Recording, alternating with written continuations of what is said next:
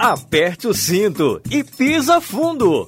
Porque começa agora o único podcast genuinamente cearense a falar sobre automobilismo. Avechados! Legal! Começando a partir de agora mais um episódio do Avechados, o primeiro episódio de 2022. Sejam todos muito bem-vindos a mais uma temporada do Avechados. Temporada 4, meus amigos. A partir de hoje, a gente começa aí a mais uma temporada ao longo desse ano de 2022. Desde já agradecendo a todos que nos acompanham, que têm nos acompanhado. E você que está chegando por aqui agora, seja muito bem-vindo aqui ao Avechados. Eu sou Sávio Manfredini, muito prazer.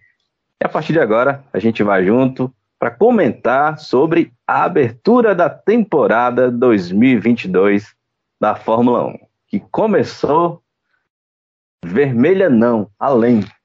Logo com uma dobradinha da Ferrari. Que beleza, hein? Olha, teve gente aqui, você acompanhou aí no comecinho do episódio, emoção total. Não é isso, Sibeli Bastos? Prazer falar contigo, tudo bem? Rapaz, se melhorar, não estraga. Tô Podia terminar esperando. agora, né, Sibeli, o campeonato? Podia termi... Eu não sei para quê. Mais 22 corridas, completamente desnecessário. Completamente. Pode, já pode acabar. Ai, como é bom estar tá de volta, gente. Tava com saudade. Feliz 2022, né? Verdade, dois... gente. É, pô, feliz 2022. Meu ano começou maravilhoso. Inclusive, eu estou pronta, viu, Deus? Eu já estou pronta. Sua filha está pronta para assistir iludidaça esse início de campeonato pela Ferrari. legal, Sibé. Legal, legal ter você por aqui. Inclusive, tem que comentar que a maior incidência de comentários nas nossas postagens nas redes sociais era essa: não precisa mais campeonato. Acabou. Torcedor da Ferrari é, é iludido não além, viu? Ai, ai. Mas vamos lá, minha gente. Quem está com a gente também aqui é o Danilo Queiroz. Prazer falar contigo, Danilão. Um abraço, meu amigo. Prazer é todo meu. Essas férias foram longas, né, do, do nosso podcast. Eu que não participei do último, né, e, e acabei ficando no vácuo esse tempo todo, mas eu, né, ouço o podcast, fui lá, ouvi, matei a saudade de todos. Isso foi muito legal. Agora, para começar logo de cara, o Sávio, eu tenho três questionamentos que eu espero que sejam dentro do programa eles é, é, elucidados. O primeiro é o seguinte: Sibéria teria se rendido a Charles Leclerc? Número um, né? Hum. O número dois: qual o tamanho da felicidade dela de ver Bottas com motor Ferrari? E número três: Flávia, onde está a McLaren? Bem, essas três perguntas eu acho que no programa elas serão é, devidamente respondidas, imagino, né? sabe? Se você não tiver na pauta, por favor, é importante. Não tava não, Danilão, mas já vou colocar aqui porque vai render, viu? Vai render discussão nesse episódio, essas, esses seus questionamentos. Flávia Gouveia, Flavinha também está aqui com a gente. Prazer falar contigo, Flavinha. Tudo bem? Eu, um prazer falar com vocês, mas eu já digo logo que não recomendo falar sobre determinados assuntos que o Danilo trouxe por aqui acho que a gente pode passar, realmente focar na Ferrari, que desempenho maravilhoso SBL. Mas assim, tem determinadas coisas que a gente não precisa relembrar. É para sofrer é uma coisa assim que não é legal. Mas estamos aqui. Um prazer estar de volta, como o Danilo disse, que férias longas, minha gente. Meu Deus. Graças a Deus voltou a Fórmula 1, voltou a Vechados. E vamos falar muito dessa corrida que, caramba, que início de temporada sensacional, novo regulamento, novos carros, tudo diferente e por enquanto tudo maravilhoso, né? Nem tanto para determinadas pessoas, pilotos e equipes, mas tudo bem, vamos lá. é isso. É, eu vi uma foto do Ricardo no, no, no pós-corrida, né? Sentado Ele assim, triste. Ele recriou aquele meme do George, tu viu? Tu lembra Foi, daquele, é, daquele. Lembro, lembro, lembro. George Russell depois de perder o GP do Bahrein? Foi do Bahrein também, né? Pronto. Foi, foi no Bahrein também. Ricardo recriou aquele meme. E ali, aí alguém postou a foto justamente com a legenda, né? Enquanto outros, enquanto uns comemoram, outros lamentam. E Tragédia, realmente vexame, vergonha, humilhação. a, acobou a paz. Acabou a paz, diretoria Jim Carrey. Ai, que absurdo. Que beleza, que beleza. É isso aí, minha gente. Vamos lá, vamos começar aqui o nosso episódio, falando então do GP do Bahrein. Como eu disse, foi um começo sem dúvidas nenhuma histórico. Primeiro por ter novamente a Ferrari vencendo uma corrida, o que não acontecia desde 2019, Singapura, né? Segundo, que uma dobradinha da Ferrari. É bem verdade que, é, pelo contexto da corrida, né? Houve aí algumas situações que colaboraram para essa dobradinha, que a gente vai, é claro, discutir aqui ao longo do nosso episódio, mas fato é, a Ferrari conquistou sua dobradinha com Charles Leclerc na frente e Carlos Sainz em segundo, o que não acontecia desde 2010, justamente lá no Bahrein, onde em 2010 Dom Fernando Alonso das Astúrias, estreando pela, pela Ferrari, venceu a corrida, que foi a abertura do campeonato também. Olha só a coincidência. É, Sibeli só torce para que o final não seja o mesmo, né, Sibeli? Seja diferente com o título aí da Ferrari, já que o Alonso perdeu o campeonato na última corrida lá em Abu Dhabi. Ah. E sabem outra coincidência, meu povo? É que adivinha quem era o terceiro colocado? Quem foi o terceiro colocado lá na corrida? E aí a coincidência agora? Quem, patrão. quem, quem? O patrão, Lewis Hamilton. Foi terceiro Nossa. lá.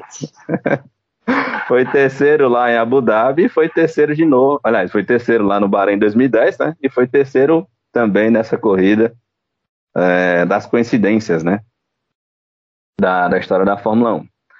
Mas vamos lá, meu povo. Falar dessa corrida, passando aqui o grid para você. Tivemos aí, como eu bem disse, a vitória de Charles Leclerc, seguida por Carlos Sainz Jr., terceira posição para Lewis Hamilton. Lembrando que o Leclerc fez o pacote completo, né? Foi pole, fez aí, ganhou a corrida e também fez a vitória, fez a volta mais rápida, né? Ou seja, saiu lá do, do Bahrein com 26 pontinhos garantidos. Quarta posição para George Russell, estreando aí de Mercedes, é, comboiando aí o tempo todo o Lewis Hamilton. Kevin Magnussen, que beleza, hein?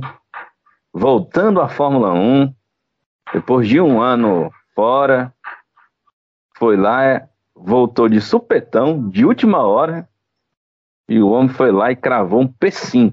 Que beleza, que volta, que retorno do Magnussen. Para a alegria da Cibele Bastos, Valtteri Bottas na sexta posição de Alfa Romeo, motor Ferrari, equipadíssimo. Cibele também vibrou bastante com esse resultado. Esteban Ocon na sétima posição de Alpine, também conhecido como Racing Point. Oitava posição para Yuki Tsunoda, único sobrevivente aí de motores Honda. Nona posição para Fernando Alonso e fechando aqui o top 10 Flavinha, me ajude a dizer o nome certinho. Guaniju, é isso? Assim, eu acho que é Guaniju. O ZH tem som de J, é algo assim. Então, mas não garanto nada, certo? Mas eu acho que é Ju. O, o, os ingleses lá já estão falando Joe, né? Mas não é, né? Deve é, ser o que a Flavinha está dizendo. Daqui a, Ju, daqui a, né? Daqui mas a eles estão falando. Eles estão falando tá. Joe, inclusive a moça da FM TV que o entrevistou chamou o Joe.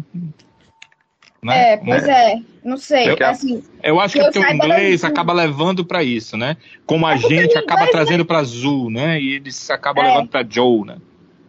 E assim, eu achei interessante um detalhe completamente aleatório. Mas, por exemplo, em alguns países da Ásia, incluindo a China, onde, de onde o Ju é, é, o sobrenome vem antes do nome, né? E geralmente eles trocam para ficar o, o, convencional do Ocidente, que no caso seria Guan Yu Só que na transmissão eles usaram, inclusive no, no, no, nos boxes e tudo, eles usaram Ju Guanyu. É só um detalhe aleatório que a Fórmula respeitou, eu achei legal deles terem mantido a forma, porque a gente acaba acostumando de chamar mesmo, é por exemplo, o, o jogador, o Son Heung-min, né? Todo mundo chama de Heung-min Son mas o nome dele, por ser coreano, é Son Heung-min. Detalhe aleatório que eu achei legal que a Fórmula 1 manteve é, dando destaque para o Ju, né? Mas deixando ele ainda antes do nome. Só um detalhe. Tá aí, Silêncio depois dessa informação? É, é cultura essa informação é tão aleatória, então assim, né? Não, mas é interessante, é interessante. Eu já tinha conhecimento disso, né? Por causa de um atleta que eu entrevistei coreano, né? E ele já tinha, me, já tinha me falado sobre isso, eu não lembrava, mas é verdade mesmo. Já é, tinha me falado isso aí. Eles usam sobrenome, é, você fala o sobrenome antes do nome. E aí eu achei interessante da forma não ter mantido, porque geralmente, por exemplo, eu não sei como é no Japão, mas o Tsunoda usa, usa o Yuki Tsunoda normal, né? Tipo assim, a Fórmula também usa o Yuki Tsunoda. Acho mas, que ele tá assim, tá tanto tempo na Europa que se acostumou, né? É, pode ser também, mas o, o Ju, eles, eles mantiveram esse sobrenome antes. Enfim, detalhes aleatórios. É, cultura a gente vê também aqui na Vestados, viu, meu povo? Tá pensando o quê? É Informação é, é tudo.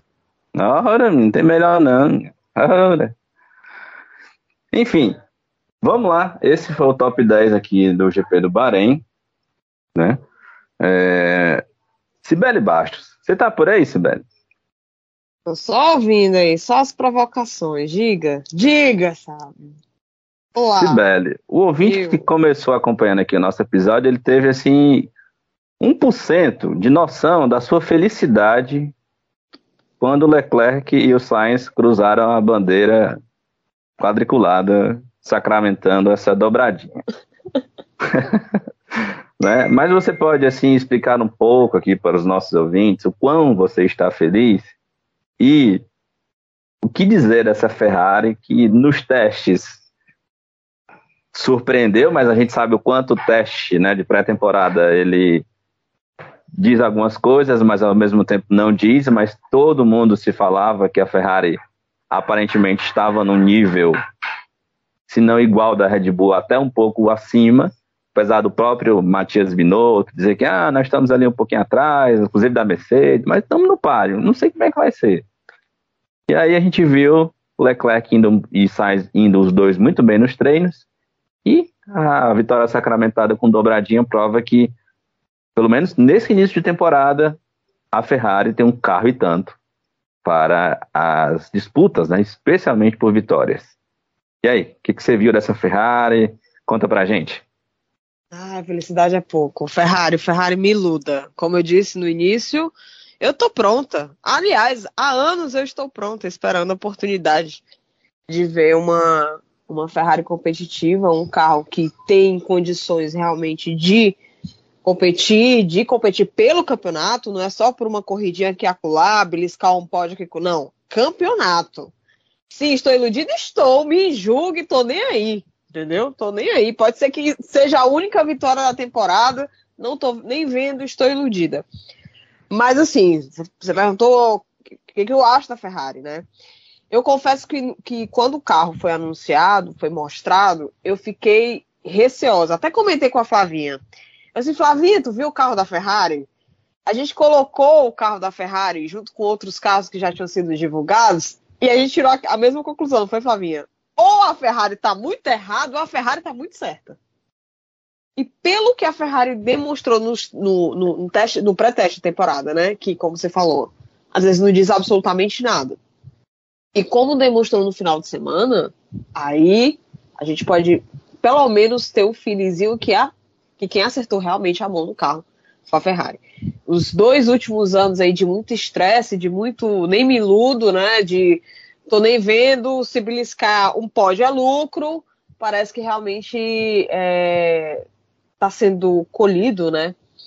E assim, foi um final de semana muito perfeito. A concepção do carro realmente me deixou muito satisfeita, sabe? Inclusive, eu estava até organizando, quem quiser, viu, fala comigo depois, a fila do perdão para o Binotto, tá? eu passei 2020 inteiro malhando o cara. Mas obviamente, assim, que algumas críticas ainda, eu ainda mantenho para ele, tá? Mas de fato, como a Fábio falou, ele se ausentou é, é, de algumas corridas exatamente para focar no que ele realmente sabe fazer, né? Desenvolve, ele, ele, eu lembro que ele era ele era é, desenvolveu junto é, desenvolveu os motores junto com junto não né desenvolveu os motores do Schumacher então, assim, Era o lugar dele. Era engenheiro de motor, né? Na época do Schumacher e motor, do, exatamente. do Barrichello. Então, o lugar dele era ali que ele deveria focar. Então, assim, eu mantenho algumas críticas que eu, que eu, que eu dei a ele. Eu falo da, da fila do perdão só para brincar mesmo, mas, assim, é, eu, eu realmente fiquei impressionada com o que eu vi. Assim. Me parece que o, o trabalho que estava sendo feito, que a- as temporadas que foram, entre aspas, abandonadas, né? Porque chegou um certo ponto que a Ferrari simplesmente abriu mão. Não, já era, passa a régua, vamos pensar no novo no novo regulamento, porque perdeu aqui. Então, assim, parece que, que valeu a pena, né? Porque a gente teve é, o P1, P2 e P3 muito bons, o revezamento entre o Sainz e o, e o Charles, e, nossa, a classificação maravilhosa. E eu não vou citar nomes de pessoas que vocês sabem quem são, não vou citar esses nomes, tá? Não vou, não vou, minha boquinha não vai citar mas é, outras equipes que utilizam né, motores Ferrari também tiveram ótimos desempenhos nos treinos. né? A gente pode citar aí a Haas, a Alfa, e com piloto estreante, que já estreou de, enfim, com o pé direito. Mas enfim, falando da Ferrari si, da corrida. Mas teve um piloto que se destacou entre esses aí, né? Não acho, não acho. Eu realmente não acho. Eu vou, eu o vou dar- cara, Finlândia, tá né? Não, da eu, Finlândia, né? Não, eu vou dar destaque pro estreante, pô, pro Hulkzinho. Pelo amor de Deus. Vamos dar, vamos dar destaque pra quem merece destaque. Pra quem não merece destaque, tá ali de gato na vente, esquece. Mas sim, Tu fala Hulkzinho, parece o Huckenberg, Sibeli. É o Hulk vai Ele tava na prova? tá. Pois é, Então, que me boatos que toquei. tava, mas ninguém viu. Procura, assim, desaparecido. Eu vi na tabela de Ele e o Ricardo mas- sumiram. Não, o Ricardo terminou Ele e o Ricardo. Norris. É, o Ricardo Ele e o Ricardo do- estavam gravando o, o Drive to Survive. Foi, estavam muito ocupados fazendo gracinha, gravando vídeo. É, Opa. é, tava gravando, né? Porque o que saiu agora, pensa negócio paia. Meu Deus do céu. Mas sim. E a corrida da Ferrari, né? Maravilhosa. Assim, tu, o que foi que o Danilo tinha me perguntado? Se eu me rendia ao Leleque? Foi isso, Danilo? Sim, sim, sim. Essa aí Uma já da- é uma das, né? Uma das. Pra esse menino ter tempo. Ela só não admite. Mulher, aquele. Ó, quando ele ganhou em Monza, aí, é, né? O coração já não aguentou, não aguentou, não. Não Já tem era. como. Não tem como. É uma Ela não relação- Ah, Ela não resiste ao charme do, mon- do Monegato. Monegato. É A o Monegato. piscadinha, as piscadinhas que ele dá assim no pódio. Tu é doido, né? Ele deu ontem. Eu fiquei, opa. Esse velho, mas assim, eu não sei. É era muito legal a gente falava, por exemplo, da relação do, do Carlos Sainz com o Lando Norris na McLaren, né? Até o nomezinho fofo, Carlando, que a gente ama. Mas assim, que dupla é Carlos Sainz e, e Charles Leclerc? Eu fiquei assim muito impressionada com to- toda a relação deles. Já vinha aparecendo algumas coisas assim nas redes sociais, e tudo, mas rede social tudo é muito lindo, né? A gente gosta de ver na, na vida real mesmo. E eu, eu fiquei muito, assim, comovida. comovida, meu pau é muito assim. Mas achei muito legal da reação dos dois depois da corrida. Como eles foram se cumprimentar, se abraçar, o pódio, todo assim. Os momentos eu achei. E dá uma sensação de um clima assim, na Ferrari que tá tudo muito bom. Tá tudo encaixando muito bem. Inclusive a relação deles. Porque, por exemplo, quando o Charlinho tava com, com o Vettel, por mais que nó- todos nós gostamos dos dois pilotos, por serem dois pilotos muito bons, enfim, todo mundo conhece a história do, do Charles Leclerc e do Vettel. Mas assim, dava para perceber que tava aquela coisa pesada, né? Tipo assim, nada tava dando certo. E eu acho que a escolha pelo Sainz da Ferrari foi muito acertada. E esse ano, com um carro bom na mão dos dois, eu acho assim, tem, tem tudo para dar muito certo. Não, e teve contrato renovado, né? É. Mas teve contrato renovado hoje. Hoje. Mas, Hoje, assim, dia 21 de março. É, vai É. até quando? Vai ser só um ano, só um ano a mais. Um ano a mais, né? Só um ano a mais. Mas assim, é, a Flávia frisou, de fato, assim, a relação entre eles parece, a química parece que agora aflorou.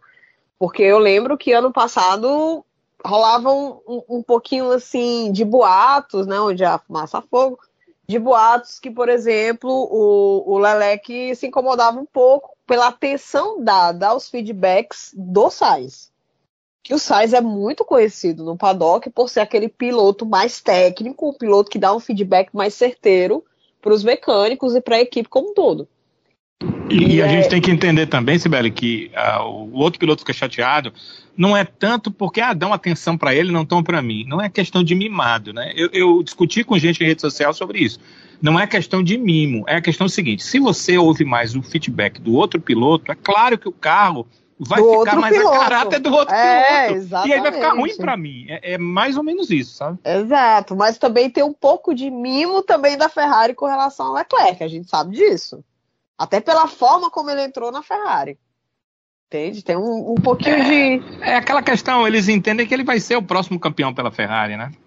É, Deus te ouça, e pelos resultados ele é a grande ele é a grande joia da, da é. academia Ferrari né exato antes e mesmo de ir para Ferrari pelos ele resultados assim... dele antes da Fórmula 1 e na Fórmula 1 tanto na Alfa como a, quando é, conseguiu pilotar uma Ferrari e teve carro né Dá para dá pra entender. Porque sempre Quando que ele teve carro, ele teve mão dele, ele faz. É. Aí os, rec... os, recalcados foram escarrar a gente, macho. Oh, me deu ilusão. Aff. Mas sim, de fato, assim. Só que eu, eu acho que ele tem um, um, um, um, companheiro aí bem à altura, tá? Porque, assim, falando da corrida em si, apesar de eu não ter gostado tanto da corrida do Sainz, porque eu achei o Sainz nitidamente ainda não pegou o jeito do carro. Ele mesmo falou isso depois da, das entrevistas pós-corrida. Ele, ele mesmo com, com o pneu macio, ele não conseguia, sabe, se aproximar do Max, por exemplo. Sempre mantinha ali uma distância entre 7 e 11 segundos. Aquilo ali estava me incomodando muito, muito, muito, muito. Ele não conseguia, ele, ele numa ilha. Ele não conseguia ser, ser perturbado por ninguém que vinha atrás, mas também não conseguia nem se aproximar do Max.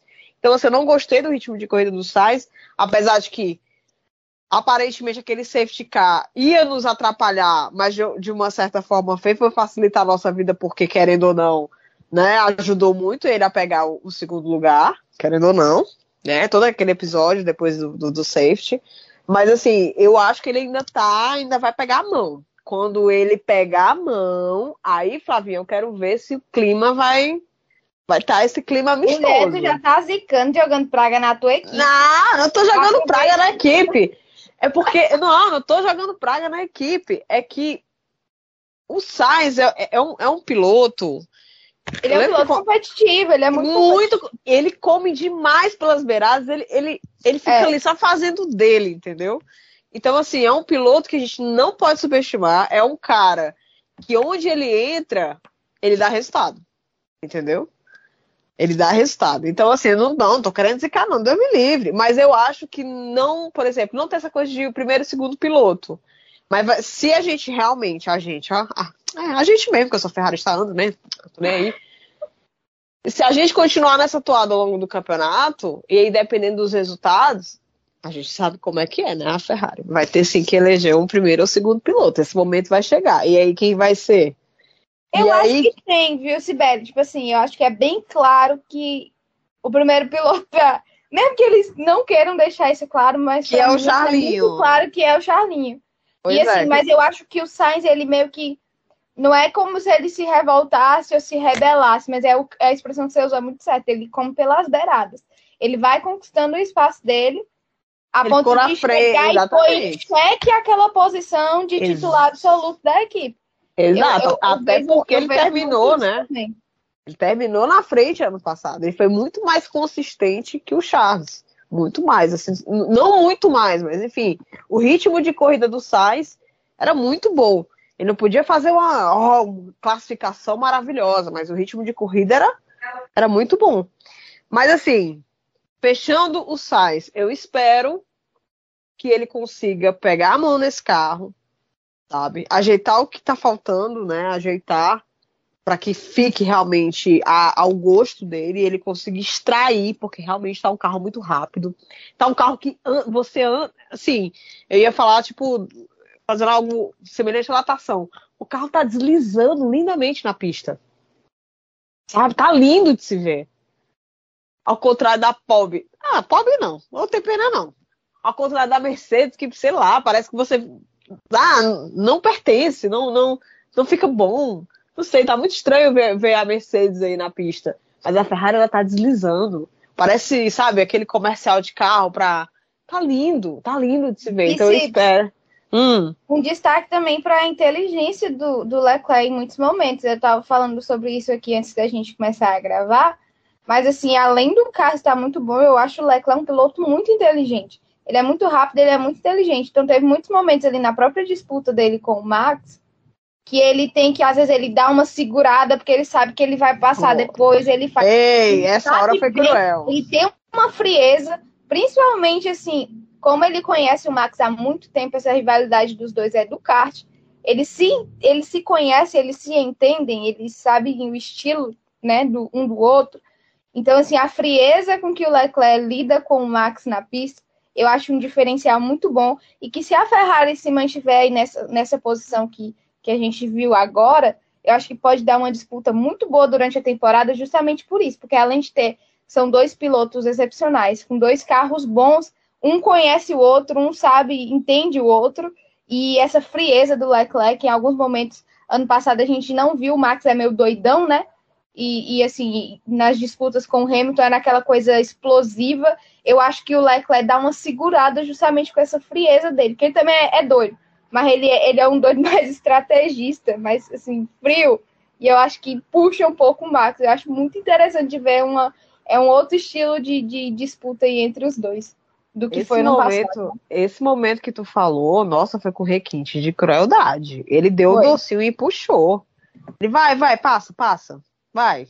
Espera ainda. Espera, confia. Confia que tu vai.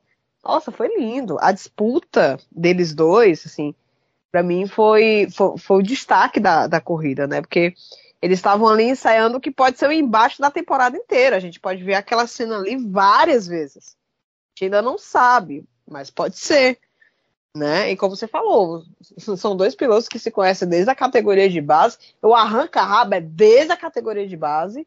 Então, assim, tá engasgado, um ou outro tá engasgado aqui, apesar de que toda a polêmica do Max ainda tá em relação ao ano passado, mas eles têm um histórico de rivalidade, né? E, foi muito bonito, assim, foi disputa muito limpa. O Charles, aliás, foi impecável o final de semana.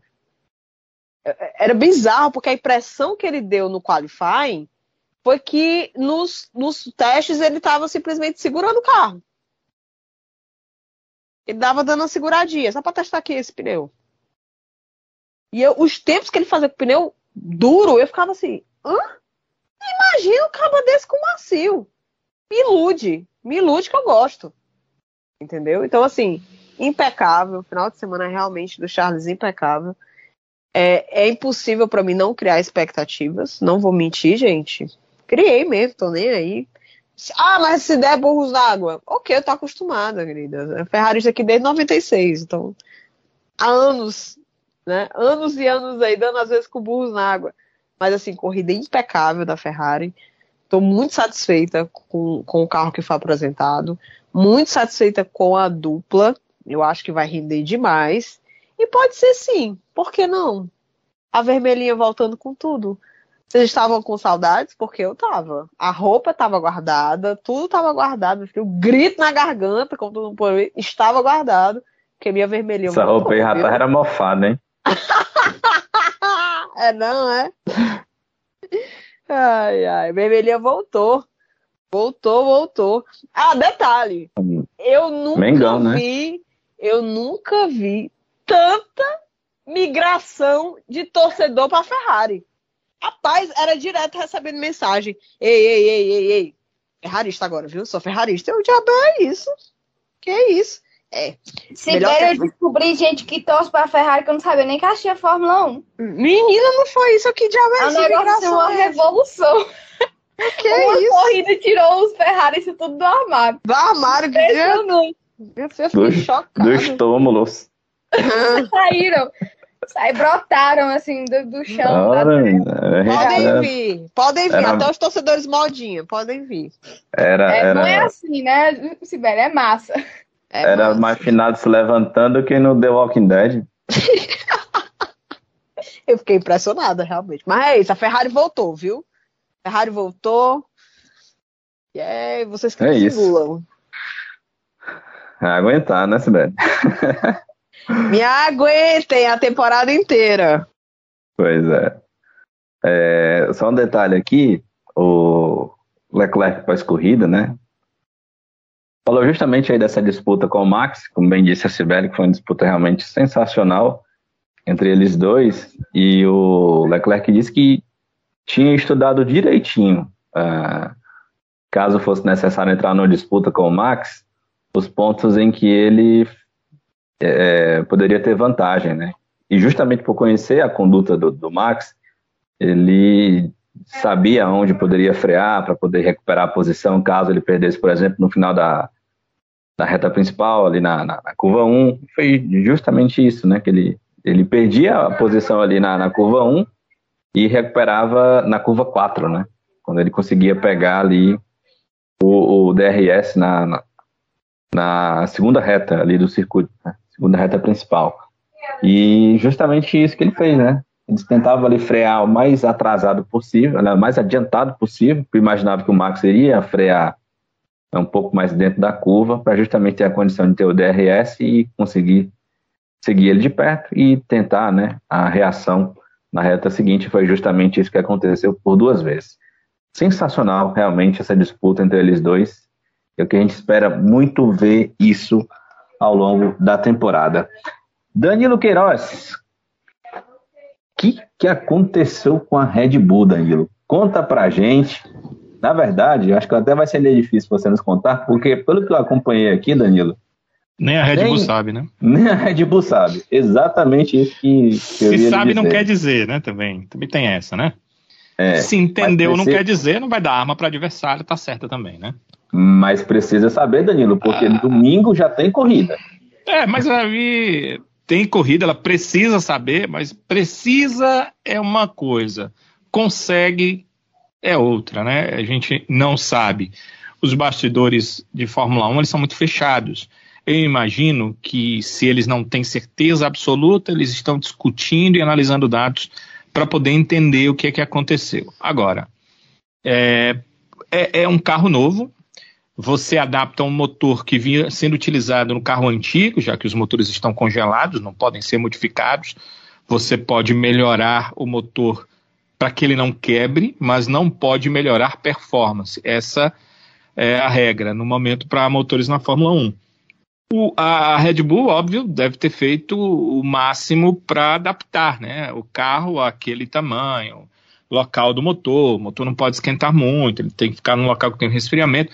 Há várias questões aí que quem discute mais a parte técnica, né, a gente entra só para dar o um entendimento, pode dar mais informações. A questão é de quando há uma nova adaptação, as corridas elas são diferentes dos treinos. Mesmo uh, o, o piloto, a equipe, simulando várias corridas num treino, porque pode vir, né, de você, amigo e amiga, que acompanha o podcast, dizendo assim: não, mas olha, eu lembro que é, na pré-temporada o Max simulou corrida. É verdade, ele simulou nos dois períodos de é, treinos, tanto na Espanha quanto lá no Bahrein. Só que é diferente aquilo que você busca dentro de uma corrida para quando você simula, mesmo com o mesmo número de voltas. Você não fica atrás de um carro tanto tempo assim, ou você não fica com o ar à sua frente tanto tempo assim. Você não tem a quebra com a parada para troca de pneus da forma que ela é feita. São várias situações que são diferentes. E tudo isso pode levar a algum tipo de problema. Lembrando que esses mesmos motores passaram também por uma classificação, né, que você vai à potência máxima, o piloto tenta tirar tudo, então tudo isso tem que ser levado em consideração quando há algum tipo de problema. Se a Red Bull não passa o problema, se eles dizem que não tem a certeza absoluta, para a gente é um exercício de adivinhação, não é muito é, pensamento meu adivinhar ou tentar adivinhar aqui para você, até porque a chance de errar é muito grande. Mas tenha certeza que existe com essa questão da adaptação ao carro. E a Red Bull uh, fez uma boa prova, uh, o Max conseguiu tirar muito do carro, o Pérez a gente já sabe que não vai chegar ao nível do Max em uma prova, dificilmente isso pode acontecer em alguns momentos da prova, mas não vai acontecer em uma prova inteira e uh, a gente tem que tirar mais pelo Max como o cara que pode tirar tudo da Red Bull. Esse é o lado positivo, porque se há problemas e se eles podem ser consertados, você sabe que na hora que você consertar, você tem um piloto pronto para tirar resultado. E o Max Verstappen é esse piloto pronto que vai dar o resultado na hora que as coisas estiverem 100% no lugar. Dito isto, eu preciso dizer o seguinte: meu Deus, surpreendente a Red Bull errar em relação a combustíveis. Eu sei, os problemas não foram só esses, mas esse foi o problema que tirou a Red Bull da prova. Essa é uma questão que precisa ser reavaliada. Quem é esse cara ou uh, esse programa que definiu lá os combustíveis? Ou foi uma falha mecânica na hora de colocar o combustível? Era para colocar X quilos, né? Eles, eles vão por quilos, não vão por litros, né? A gente costuma medir nos carros de rua por litros, mas a Fórmula 1 é por quilos.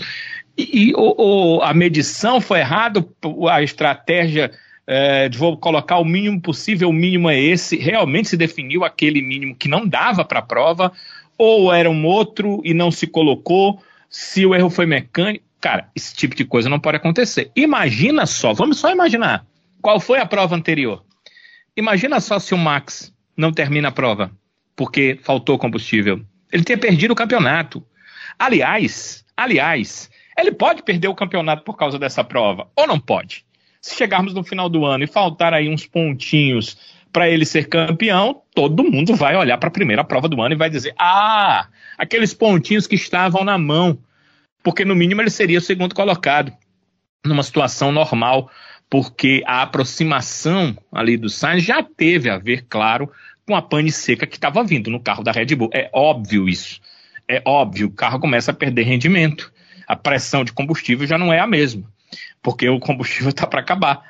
Né? É combustível para a volta final, é combustível para a volta uh, depois da vitória, depois do, do da, da, determinação de você estar no pódio. E ele já estava usando ali no, nos momentos finais da prova. Então, essa é uma questão que tem que ser levada em consideração. Um erro que não pode ser cometido. Olha, qualquer erro é aceitável. Até mesmo o erro da parada de boxe. Erro que basicamente a Red Bull não comete. Né? Há muitos anos a Red Bull não comete esse tipo de erro, nem com seu segundo piloto. É, errinhos, mas não um erro grave esse erro do combustível não pode acontecer, até porque, não sei, sabe se você lembra, mas eu não lembro aí, em muitos anos, qual foi a última vez que um piloto de uma equipe de ponta acabou sem combustível três voltas para o final. E era para ter sido antes, se a gente levar em consideração que teve bandeira amarela e que na bandeira amarela o, o, consumo é menor e que chegou a ter o safety car virtual por alguns instantes, o consumo também é menor. Se a gente levar em consideração tudo isso, a gente pode entender talvez que uh, ao invés de três voltas poderia ter acabado ali cinco voltas antes. Quer dizer, é uma situação que a gente tem que levar em consideração tipos de erros que não podem acontecer. Ah, entendo que é, como foi um erro humano, apesar desse erro gravíssimo e terrível, é claro que ele não vai mais acontecer nessa temporada. E uh, os pequenos problemas que o Max uh, reportou durante a prova certamente também serão corrigidos. Agora, temos que entender que a prova é semana que vem, lá na Arábia Saudita. As equipes costumam dizer: quando eu voltar para a Europa, eu vou corrigir os erros. Porque na Europa estão as fábricas. Na Europa, os dados são analisados não só em computador, mas diretamente nas peças. E numa semana para outra é mais difícil. Então, podemos levar em consideração que a Red Bull não estará ali no seu 100% antes desse retorno ao continente europeu. Mas o seu, sei lá, 90%, 80% já deu para brigar ali com Charles Leclerc pela vitória. Então, deveremos ter um ótimo GP também na Arábia Saudita, se esses outros erros, principalmente o erro humano, o erro uh, do combustível, for corrigido. E aí, sabe, não acredito que isso vai acontecer duas vezes, esse tipo de raio cair no mesmo lugar duas vezes, aí já vira burrice e a Red Bull é uma equipe muito competente. Pois é, Danilo, eu estava justamente aqui acompanhando né, o, as falas aqui do próprio Christian Horner, né, que diferencia um pouco da, da fala do próprio Helmut Marko. Tá tudo meio confuso mesmo em relação à Red Bull. Mas o fato é que há uma informação é, circulando de que essa problemática do, da Red Bull tem a ver com o fato de que os carros foram abastecidos com a gasolina comprada no Brasil. E aí custar mais caro o combustível, calcular errado, o preço da gasolina subiu, enfim, deu uma mó lambança e tá aí. É, parece que eles compraram pagando valores da semana passada. Aí, cara, é os... só chegou a gasolina do valor dessa semana. Macho, Então- pelo amor de Deus. Tá Deu ruim, deu ruim. Falta, faltaram uns quilinhos de combustível. Ai, meu Né? Deus. Tá entendendo? É o seguinte, eles calcularam o valor da semana passada. Entendeu? Aí ligaram, ei, o posto aí é tanto, né? Tá aqui, vou depositar. O cara olhou e disse assim: é, ele me deu tanto, vamos ver quanto é que dá na bomba. Já aconteceu isso com você, né, sabe? Né? Uma semana você bota é, naquela sua motocicleta turbinada, vintinho, né? Ah, Aí Vintinho, vintinho, vintão. né? É, então, cara, falando de gasolina é vintinho mesmo. Aí você Dá coloca. só o cheiro. É, dá, aqueles dois litrinhos e pouco. Só que semana passada ainda dava três, entendeu? Aí a Red Bull olhou para a cotação da semana passada e pagou da semana passada. O cara olhou na bomba, não, só dá isso aqui. Aí aconteceu o que aconteceu, né? é, ainda tem um É, detalhe, né? Se Tem tivesse comprado seguinte, na Venezuela, não acontecia isso. É, ou no Paraguai, né? É, e tem ou no Paraguai. E tem outro Tem detalhe, né? imposto. Tem que ver se foi pago com Pix, à vista, ou se for no cartão. Porque se for no cartão, sobe pelo menos mais 20 centavos. É, é mesmo? Agora, o que eles não sabem é do cartão de fidelidade, né? Talvez pudesse a- a conseguir esses litrinhos a mais. Mas É, fica a dica, aí, né? né? Fica a dica, né? Pois é, se for comprar para usar lá na Arábia Saudita, já sabe, né? Tem Exatamente. que ficar atento, atento a esses aspectos aí. É. Os É, caras querem fazer transação com o Brasil e são amadores. O Brasil não, amadores. é para amadores. Não, não, Não é. sem dúvida. Não é? Flávia Gouveia, teve estreante, né, Flavinha? Na Mercedes, George Russell. Foi ali um bom comboio, né, para o Lewis Hamilton, que continua com uma sorte inabalável, né? Talento a gente, é claro, já sabe que o Lewis tem de sobra, mas a sorte parece que continua com ele nessa temporada de 2022. A Mercedes está aí com um desempenho que frustrou muita gente, né? Esperando-se que a Mercedes ia brigar junto com a Red Bull junto com a Ferrari, mas não teve side pods que dessem jeito para esse carro da, da Mercedes acompanhar a Red Bull e Ferrari, ficou bem atrás em matéria de ritmo, o próprio Hamilton foi bem claro em dizer isso, o Russell também, mas ainda assim Hamilton saiu no lucro e conseguiu um pódio lá no Bahrein. O que, que você acompanhou dessa corrida das duas Mercedes? É claro que eu sei que você vai puxar aí um pouco da brasinha pro Russell, mas fica à vontade, tá bom? Não, eu queria começar dizendo que é o Blessed, né? Não tem jeito, sabe? É o Blessed, é- ele tem toda a sorte do mundo, assim, pra ele. É impressionante, depois de todos esses problemas que a Red Bull teve, como o Danilo bem explanou aqui, o pódio caiu no colo do Hamilton, conseguiu um terceiro lugar. Assim, realmente caiu no colo. Não tem, não tem uma explicação falar assim, ah, eles fizeram uma corrida, a Mercedes fez uma corrida para conseguir um pódio. Não fez, longe disso. Mas com a- as duas as duas Red Bulls tendo sérios problemas e, e, e abandonando a prova, né? Este pódio caiu no colo do Hamilton, com o George Russell logo atrás em sua estreia, após um sábado triste, que ele conseguiu o feito de largar atrás de uma Haas de uma Alfa Romeo, né? Vamos combinar que foi triste. Ele conseguiu se classificar apenas em nono lugar. É, conseguiu ali, né, ficar no comboio. E assim, me, me- De uma Raiz e de Bottas, né? Tem que lembrar isso. é, a Alfa Romeo era o Bottas. É importante frisar este detalhe, que não é muito legal, na verdade, mas é importante pro, pro ouvinte, né? Mas enfim. É, me, me intriga demais a Mercedes. É uma coisa assim, realmente me, me deixa pensativa. Primeiro, elas me pagam, a, Mercedes me paga por levar o Russell no ano que o carro tá ruim. Me paga a Mercedes, assim, ódio. Segundo, como é que tudo dá errado de uma hora para outra, assim, tão rápido? A Mercedes, até o ano passado, por mais que tenha perdido o campeonato de pilotos, né? Do, enfim, o Hamilton perdeu para o Max, mas ainda foi campeão de, do, dos construtores.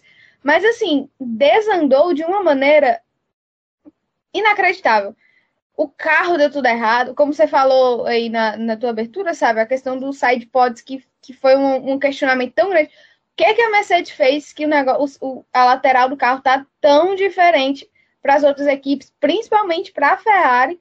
A grande comparação que choca mais naquela imagem é justamente a Ferrari do lado do, da Mercedes, porque a Ferrari, a Ferrari chega parece um trambolhão perto da Mercedes. Não sei se vocês tiveram essa impressão.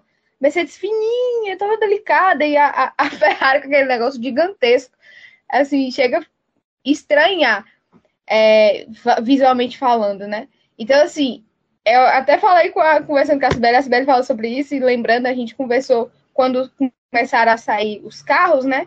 Justamente, alguém acertou muito e alguém errou muito, porque a diferença é muito grande. Então, assim, por essa primeira, essa primeira impressão na primeira corrida é que quem acertou, obviamente, foi a Ferrari, quem errou foi a Mercedes.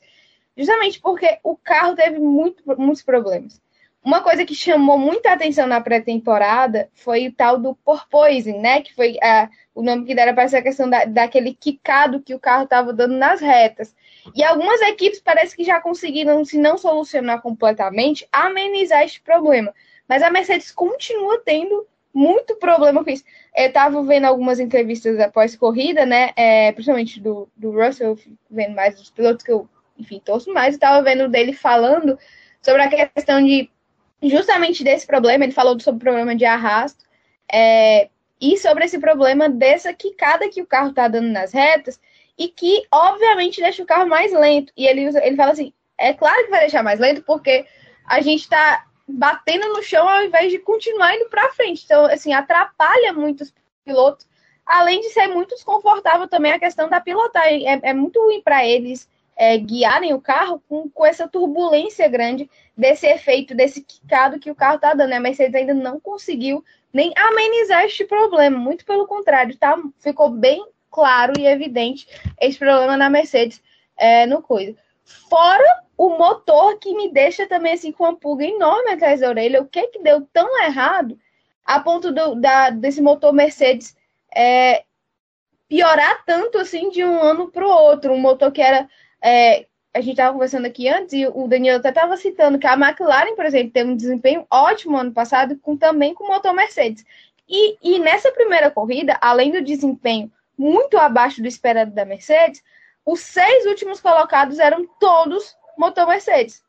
Uma marca que a gente vai falar mais para frente, mas uma McLaren com desempenho pífio, patético, como diria Mauro César. E, mas assim, enfim, as outras equipes ali com o motor Mercedes também, enquanto a gente vê usar o motor Ferrari deslanchando, vimos esse, esse a galerinha aí do, da Mercedes com sérios problemas do, no motor. O que me deixa muito mesmo intrigada para saber o que, que aconteceu de errado, que deu tão errado para a Mercedes no desenvolvimento para esse ano. Então, assim, é, acho que é, uma ficou ali como uma terceira força, muito longe de disputar com a Ferrari e a Red Bull ali na frente. Como eu disse, é, o pódio caiu no colo do Hamilton, porque ele ficou ali atrás. Ainda por mais que ele, ele tire leite de pedra, ele, ele consegue algumas coisas, é, mas o carro não tá dando, tá realmente difícil de lidar com esse carro da Mercedes. Deu para ver o, o, o George falando nas entrevistas, ele disse que tá difícil de lidar realmente porque por conta de todos esses problemas que tá tendo. E uma outra observação que eu tenho sobre a Mercedes foi que parece que realmente desandou. Porque eu fiquei, eu não vi ninguém comentando sobre isso, mas me intrigou, outra coisa que me intrigou foi os pitstops. Eu achei os pitstops, pitstops da Mercedes muito ruins. Enquanto a Ferrari conseguia ali fazer Nossa. a maioria a Ferrari, a Red Bull Acertou. na casa dos 2.4, às vezes 2.6, 2.8.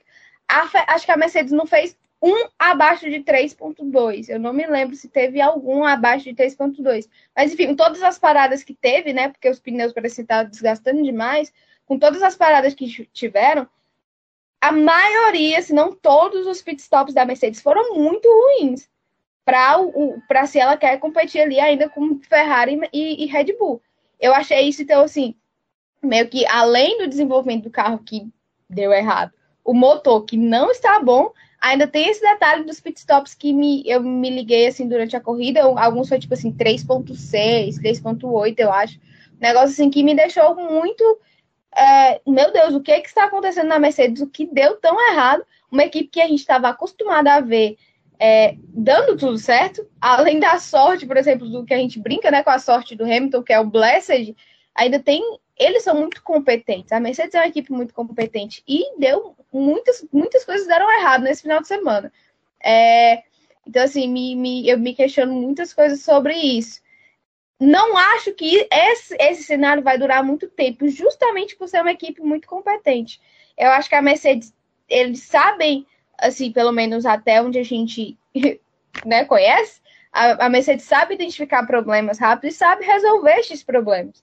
Então, acredito que eles não vão ficar nesse sofrimento que foi esse final de semana de desempenho por muito tempo. Mas acho que eles já saíram atrás de muito atrás e de duas equipes. Por exemplo, ano passado tiveram problemas lá na pré-temporada, mas tinha ali só a Red Bull, depois se ajustaram e tal, conseguiram ainda o campeonato de construtores. Esse ano a gente vê uma Ferrari muito forte e a Red Bull também que continua desenvolvendo forte seu carro, enfim, seu piloto principal. Mas é, acho que a Mercedes não vai ficar neste, nesta, neste poço por muito tempo, mas já saíram atrás. Só que acredito que eles ainda vão melhorar aí alguma coisa ou outra, principalmente pelo acerto do carro, por esse problema, por exemplo, desse quicado do carro, sobre essa, essa questão dos pitstops, que eu achei bem ruim mesmo, é um detalhe negativo a se, a, a se frisar aí da, desse final de semana da Mercedes. Mas vamos ver o que vai ser para frente, porque foi só o início, né? Foi só o primeiro, primeiro final de semana. A gente já pode ver uma evolução ou não da Mercedes no próximo GP, no próximo final de semana. Mas vamos ver, ou como o Danilo falou, que realmente só vamos ver alguma mudança significativa quando eles voltarem para a Europa e tiverem um tempo de fábrica ali para poder mexer em uma coisa ou outra.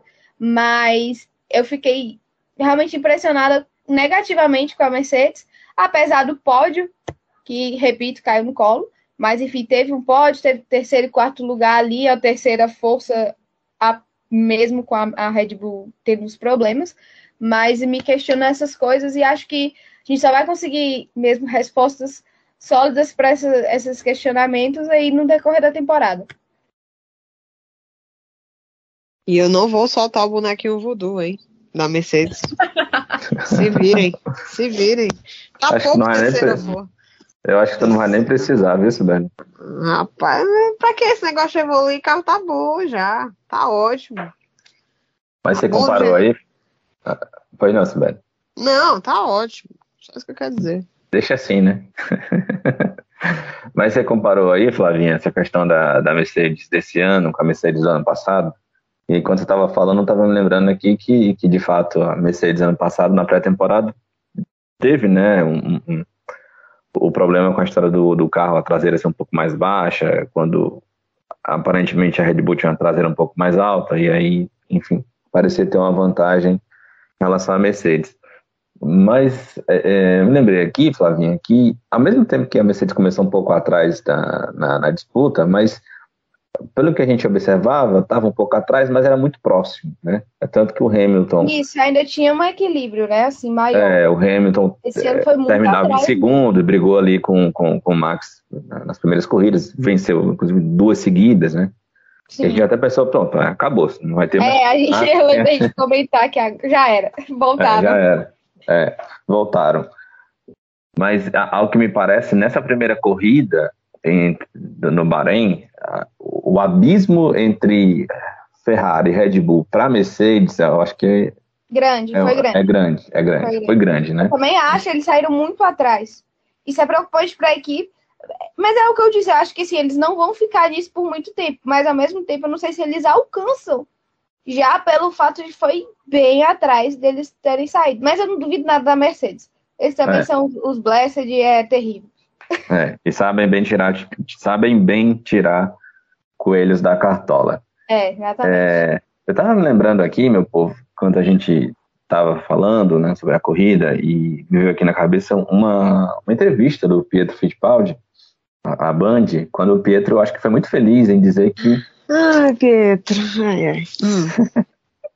o Pietro disse que as, as primeiras provas, né, devem ter assim um, um, domínio de uma mesma equipe. Ele não sabia dizer qual, mas provavelmente é, deveria ter um domínio de uma mesma equipe. É, ele chegou a citar, né? Ou pode ser a Mercedes, enfim. McLaren, a aposta dele era justamente McLaren. A aposta deles era justamente, a Ferrari ou a Red Bull, né? Mercedes um pouco mais atrás. Vamos ver como é que vão ser essas próximas três corridas, mas eu acho que esse comentário dele faz muito sentido. Primeiro, porque a gente vai ter aí três corridas muito próximas, né? A gente teve agora Bahrein. Depois teremos já Arábia Saudita nesse final de semana, ou seja, não dá tempo para recuperar muita coisa. E aí, em mais duas semanas, a gente já tem a Austrália. Né? Um tempo aí muito curto. Tem viagens longas também. A Ásia, enfim, a gente sabe da logística das equipes é um pouco melhor quando temos GPs na Europa. E eu acho que, que a tendência é essa mesmo. A gente vê aí uma disputa especialmente entre, entre Ferrari e Red Bull. Eu tô falando da McLaren. Macho, tô... tira essa maquilata da boca, macho. Que diabo é isso? Porque eu estou ansioso para ouvir a Flávia Gouveia comentar sobre a McLaren. De Ai, meu Deus! Você tem requintes de crueldade, né? Flavinha, mulher, pelo amor de Deus, foi que, que houve? foi isso, sabe? que foi isso? Meu Deus do céu, gente, que decepção, que, que humilhação. Quando eu vi no início da corrida o Ricardo em último, em vigésimo. O que estava acontecendo? Parece um pesadelo, assim. Não, sério. É, mas eu não esperava, juro pra vocês, assim, eu não esperava um desempenho tão ruim na primeira corrida, tão ruim. Gente, depois do depois dos que abandonaram, né? Peraí, deixa eu olhar aqui para conferir para não falar besteira. Mas depois dos que abandonaram, no caso, foi da Honda, não foi? Não? Pérez, foi os três da Honda, né? É, é, Red Bull Honda. Aí teve Nico Huckenberg, que aparentemente correu, mas assim eu não vi, né? Não, se vocês viram. Não, não vi, não. Parece que na largada eu vi assim lá atrás, assim. É, mas assim. Aí pronto, passou uma bandeira verde bem pertinho assim, não foi? Não vi. Eu, ele, tem aqui que ele correu, tá aqui que ele terminou a corrida. Eu ter visto é outra história. Enfim, Nico Huckenberg em último, Nicolas Latifi, né, que a gente não espera absolutamente nada. Aí vem Lando Norris e Daniel Ricardo na frente, atrás de Alex Albon na Williams. Assim, eu não sei o que falar, na verdade. Eu não tenho muito o que falar, não. Só a minha revolta. Porque eu esperava. E todo. Vamos dizer assim, né? A, a McLaren sabe trabalhar muito bem o marketing dela. Ela faz o marketing dela, é absurdo. E o Zac Brown é uma figura, assim, muito, eu acho, muito forte. E pouco tempo antes, eles anunciaram uma mega parceria, um mega patrocínio, fecharam simplesmente com Google, né, e Android, toda aquela coisa assim. Então, a expectativa que foi se criando é, fora das pistas era a expectativa era que isso se refletisse dentro das pistas, obviamente. Ainda mais depois de dois anos muito bons da McLaren na Fórmula 1, né? É, Lando Norris em alta, muito em alta, por, por se mostrar um piloto assim cada vez mais consistente, rápido, bom. É, o Ricardo, que por mais que tenha tido seus vários problemas no ano passado, a gente sempre tem aquela expectativa que o Ricardo vai voltar a ser o Ricardo que a gente tá acostumado, ou nem tanto mais, mas aquele Ricardo que briga lá na frente, que briga por corrida. Assim, começou desesperador. Já o. o é, ainda no sábado já vou dando aquela pontinha assim de meu Deus, o que está acontecendo com a McLaren?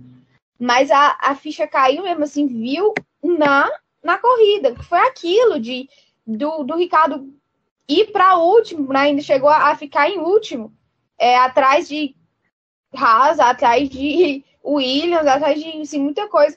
Então, assim, eu fiquei passada, chocada. Não deu para acreditar mesmo.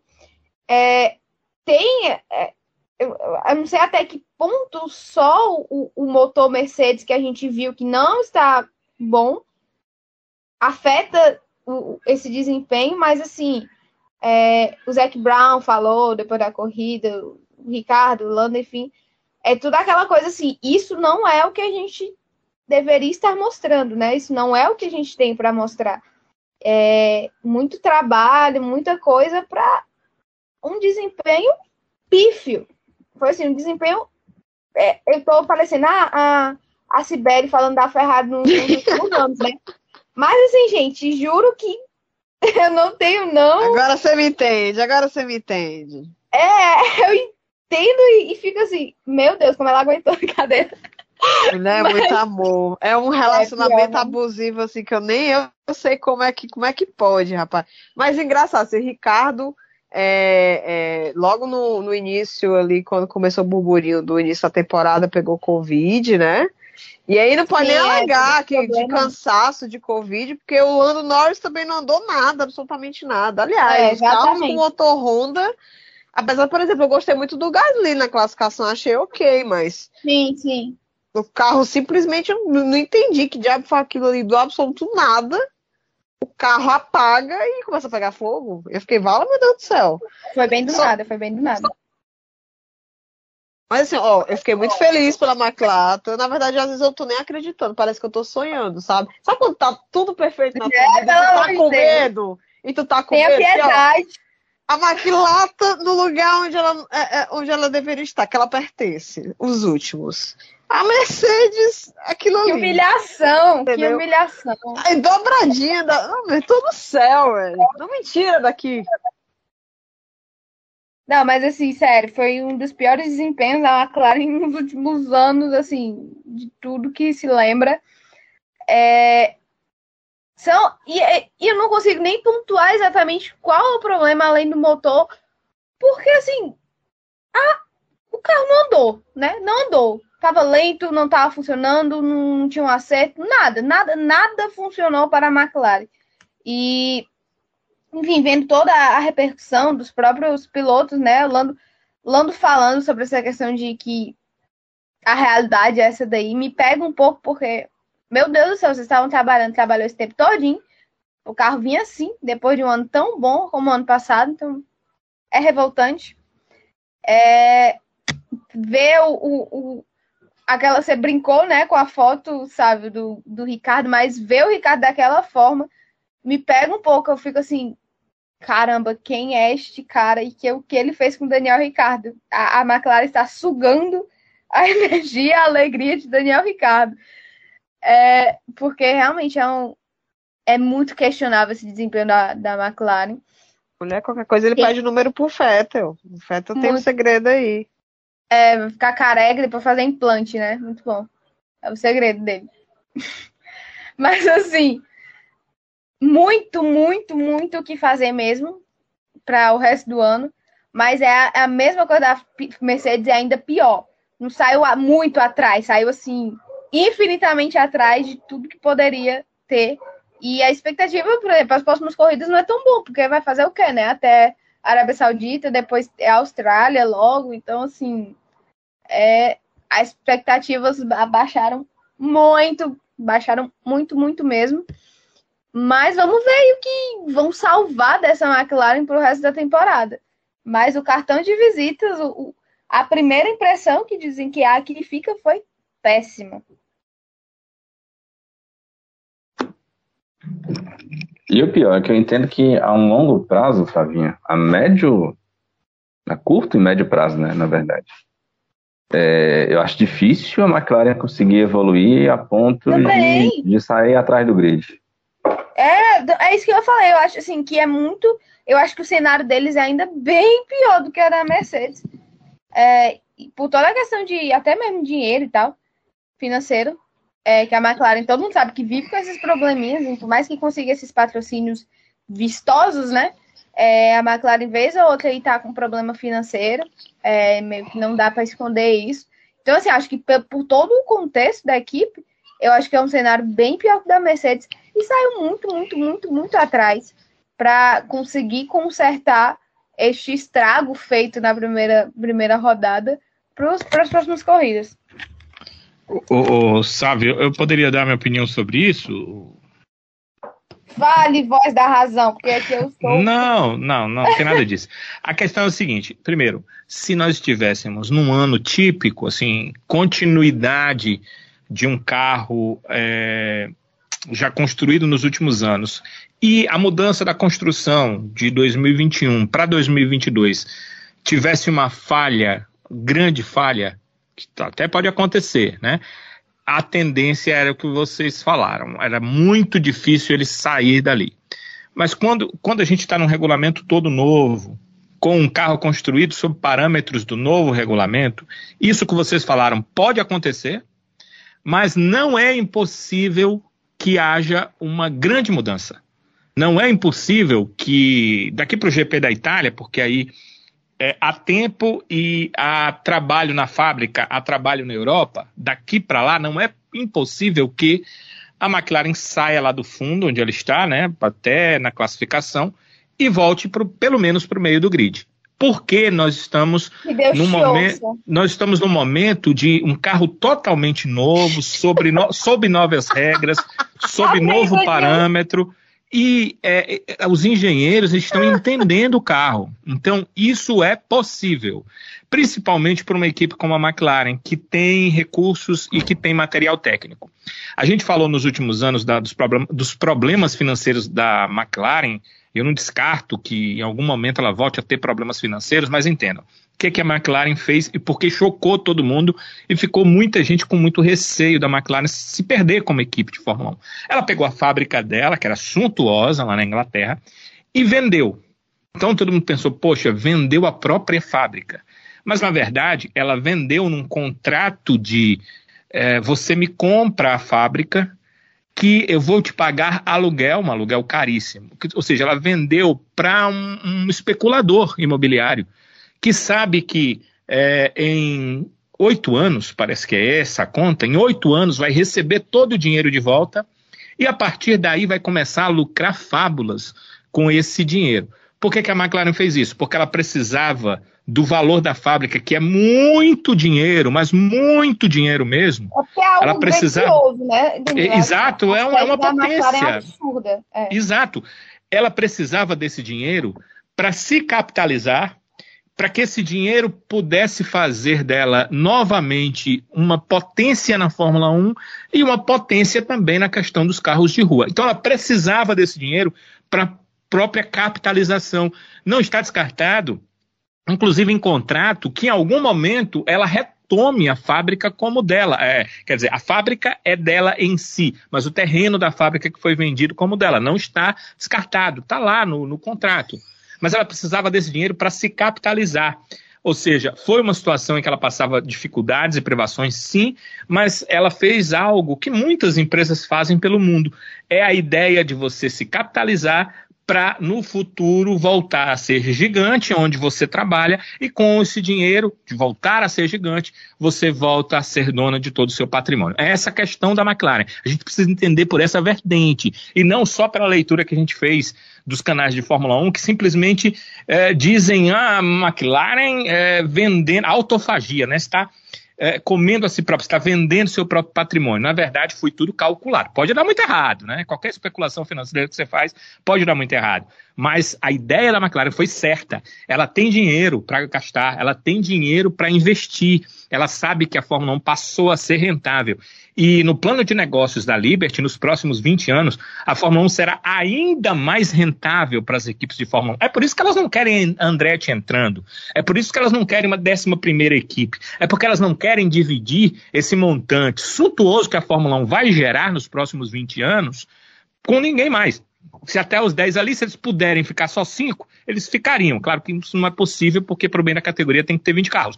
Mas eles não querem dividir mais com ninguém, porque eles sabem quanto vão ganhar. O plano de negócios da Liberty chegou às equipes. É por isso que a Haas não vendeu seu patrimônio. É por isso que a Sauber preferiu continuar alfa, não vendeu também seu patrimônio. Eles querem se manter na Fórmula 1 porque sabem que o futuro financeiro será bom. A McLaren conta com isso. Então a gente tem que levar isso em consideração. A McLaren tem bons engenheiros, nos últimos anos contratou engenheiros importantes de outras equipes. A McLaren tem é, uma fábrica incrivelmente boa em relação a melhorias de carro e a McLaren tem os recursos. Ela pode ter vendido lá a sede, mas ela vendeu exatamente para se capitalizar para ter recurso extra para esse tipo de situação. Então, é possível, por ser um novo carro, os engenheiros estão tentando entender, os pilotos estão tentando entender. Lembrem-se que a McLaren perdeu um feedback muito importante do Ricardo na pré-temporada por conta da Covid, e foi a pré-temporada mais importante no palco da primeira corrida no Bahrein. Então, todas essas questões podem jogar a favor da McLaren, mas infelizmente vai ser é, daqui a pouco, né? Não vai ser para o GP do final de semana. Pode até ter alguma melhoria, mas esse tipo de situação deve ser consertada. A Austrália, me parece, pelo que eu ouvi, que uh, os engenheiros voltam à fábrica, eles vão trabalhar um pouco na Europa antes de ir à Austrália, mas não será a mesma coisa, porque o material vai ser levado para a Austrália diretamente. Então pode consertar alguma coisa, mas não tudo. Lá para o GP da Itália, 22 de abril, que é a sexta-feira que abre o GP da Itália, a gente vai ter uma ideia se a McLaren já consertou alguma coisa. Começar mal é muito ruim para qualquer equipe. Por isso que foi terrível para a Red Bull não marcar pontos, mas pelo menos sabe que tem um carro competitivo. No caso da McLaren tem muita coisa a consertar. As regras novas acabam jogando a favor da McLaren, porque equipes como a Red Bull, por exemplo, que não cometem tantos erros, com uma situação toda, toda nova, acabaram acabaram os engenheiros, sei lá, cometendo os erros que cometeram para essa prova. Tem todas essas questões que a gente precisa levar em consideração, Flávio, e pode até é, ser positiva aí para sua McLaren. É, Danilo, mas isso é, me pega bastante, porque ao mesmo tempo que eu tenho essa noção, né, do que pode melhorar, mas justamente por ser algo tão novo assim, eu tenho a impressão que, meu Deus, ainda pode dar errado. Mas tentarei pensar positivo, né, Sibeli, porque a gente se acostuma quando torce. Já estou acostumada a fazer isso no futebol, nada dá certo para mim. Então, o que, eu faço? Eu, eu, não crio tanta expectativa, que é para a decepção tentar né, diminuir essa, essa decepção. É isso aí que tentarei fazer com a McLaren esse ano, porque tá difícil. É, meu povo, diretoria Jim Carrey, né? Evandijas. O bom, vocês viram a, postagem do, do Zac Brown no, na rede social hoje? Acho que o Flavinho deve ter visto. Só quer saber de mídia, é? Só quer saber de mídia ele. Flavinho, se tu quiser, cara, eu dou o, contato do topiqueiro que me levou pra Maranello. Pra fazer aquele protesto contra o Binotto. Fazer protesto, né? Diretoria é. de Harry e tal. É. Não, mas... O, desenrola, foi, desenrola pra ti. Foi engraçado ele dizer aqui que estávamos todos, ficamos todos desapontados com o resultado dessa semana, mas que o time segue trabalhando. Parecia dirigente de, time de futebol. Sabe? Não, é super, super, sabe? O Zé que tem muito essa vibe de, de presidente de clube de futebol. Esse negócio assim de chamar a torcida, de fazer essa coisa assim, união, sabe? A união faz a força, vocês são o nosso. É, tem muito disso mesmo, assim. Não julgo, acho legal esse sentimento de equipe, esse sentimento assim de pá, torcida. Legal. Ok, mas dê resultados também, porque tem é. dinheiro entrando para isso, tem gente boa aí para isso, então, por favor, dê resultados também na pista. Pelo menos Sem querer aparece. ser corneteira, mas já sendo, né? É isso aí. Pelo menos ele aparece nos momentos ruins, né? Tem dirigente aí, meu filho, que dá nem as caras. Só, só aparece na hora dos Mas é, pronto, aí uma diferença, uma diferença grande, enorme, né? E o Zeke, o Zeke aparece nos momentos bons, também aparece nos momentos ruins, né? Eu, assim, me pega um pouco o Binotto, eu acho, eu, voltando completamente, mudando da McLaren para a Ferrari, é porque eu ia comentar isso quando a Sibeli estava falando, me esqueci. Mas uma coisa assim, o Binotto tem muito mérito, muito mérito, eu acho, nesse, nessa questão do desenvolvimento do carro e de dar certo. A gente fala muito sobre a questão dele não ter esse espírito de liderança para ser exatamente um chefe de equipe. A gente vê diversos problemas em questão assim de mesmo de gestão de equipe por conta de competência em algumas áreas do Binotto. Mas acho que ele tem muito mérito mesmo aí no desenvolvimento. A gente tá apagando a língua neste sentido. Eu acho que Isso. tem muito dele. Mas, assim, continuo achando ele como gestor, como chefe de equipe, nessa escola toda não. Eu, eu, gosto muito do Zeke nesse sentido, como gestor de equipe também. Questão, ele sabe gerir muito bem a, tanto a equipe como assim a marca McLaren na Fórmula 1. Ele bota a cara mesmo, ele faz, tá? Eu acho interessante isso. Acho que são complementares aí, porque o Binotto, que o Binotto tem mérito nessa questão do carro da, da Ferrari, eu acho que ele tem sim, bastante, inclusive. Falando em carro da Ferrari, vou mandar aqui um pouquinho no grid. Desculpe. A garganta deu uma engasopada aqui. É, falando então de. Ainda falando de Ferrari, é, a gente teve aqui dois resultados que chamaram muita atenção, que foram justamente os resultados envolvendo carros de equipes abastecidas, né? Ou equipes que têm motor Ferrari. Não fale Esse... abastecida, cara. Ah, é, desculpa, é. não pode ó, falar. Olha os gatilhos, olha os gatilhos. Olha os gatilhos, rapaz. É, P5 de, de, de, Magnussen e P6 de Valtteri Bottas. Você quer comentar algo aí, Sibeli? Eu só escutei Magnussen, né? Eu só escutei Magnussen, assim, meu ouvido, assim, é seletivo, né? A gente só escuta. Nossa. Olha só, eu recebi muitas mensagens do povo, é, é, o Magnussen tem um ano fora, tá dando pau no Mickey, no teu Schumacher, que não sei o que, que blá blá, blá, blá. Gente, vocês não subestimem o Mickey, não. Só digo isso, não subestimem o Mickey, deem uma olhadinha nele. Mickey é outro que adora se fazer de não tô aqui, não sou competitivo. Uma hora para outra você vê o menino já tá lá na frente, você não sabe como é que foi essa história. Não subestime o Mick Schumacher de fato, se a gente for comparar esse final de semana do Magnussen, que simplesmente pegou uma Haas muito ajustada. Inclusive, se a Haas tá boa, não vai ter mais Drive to Survive, né? Perdeu a graça, né? Inclusive. É que o personagem principal de todas as temporadas de Drive to Survive é Gunther Steiner, né? Pois é. é. E, e, e, por que não pode ser positivo, né? Pode ser não, positivo. Tem graça. É o outro lado. Drive to Survive é todo contando toda a revolta e Você não sabe se ele é engraçado vencendo. Que acontece na raça. Ele é pode assim, ser engraçado cara. vencendo, né, também. Tu acredita Hã? nisso? Tu acredita que ele é engraçado vencendo? Eu gosto de ver ele estressado. Ah, então vocês que são ruins, os espíritos maus, querem ver o mal das pessoas, né? Não, mas sério, agora. Eu só vamos, sei. Vamos falar sério, vamos falar sério agora, bora, bora. Vou só bota, falar bota sério, só uma coisa. aí, macho, bota a moral aí. Deixa eu só dizer uma coisa em relação à Haas. Pro Mick, era melhor ter contratado o Fittipaldi.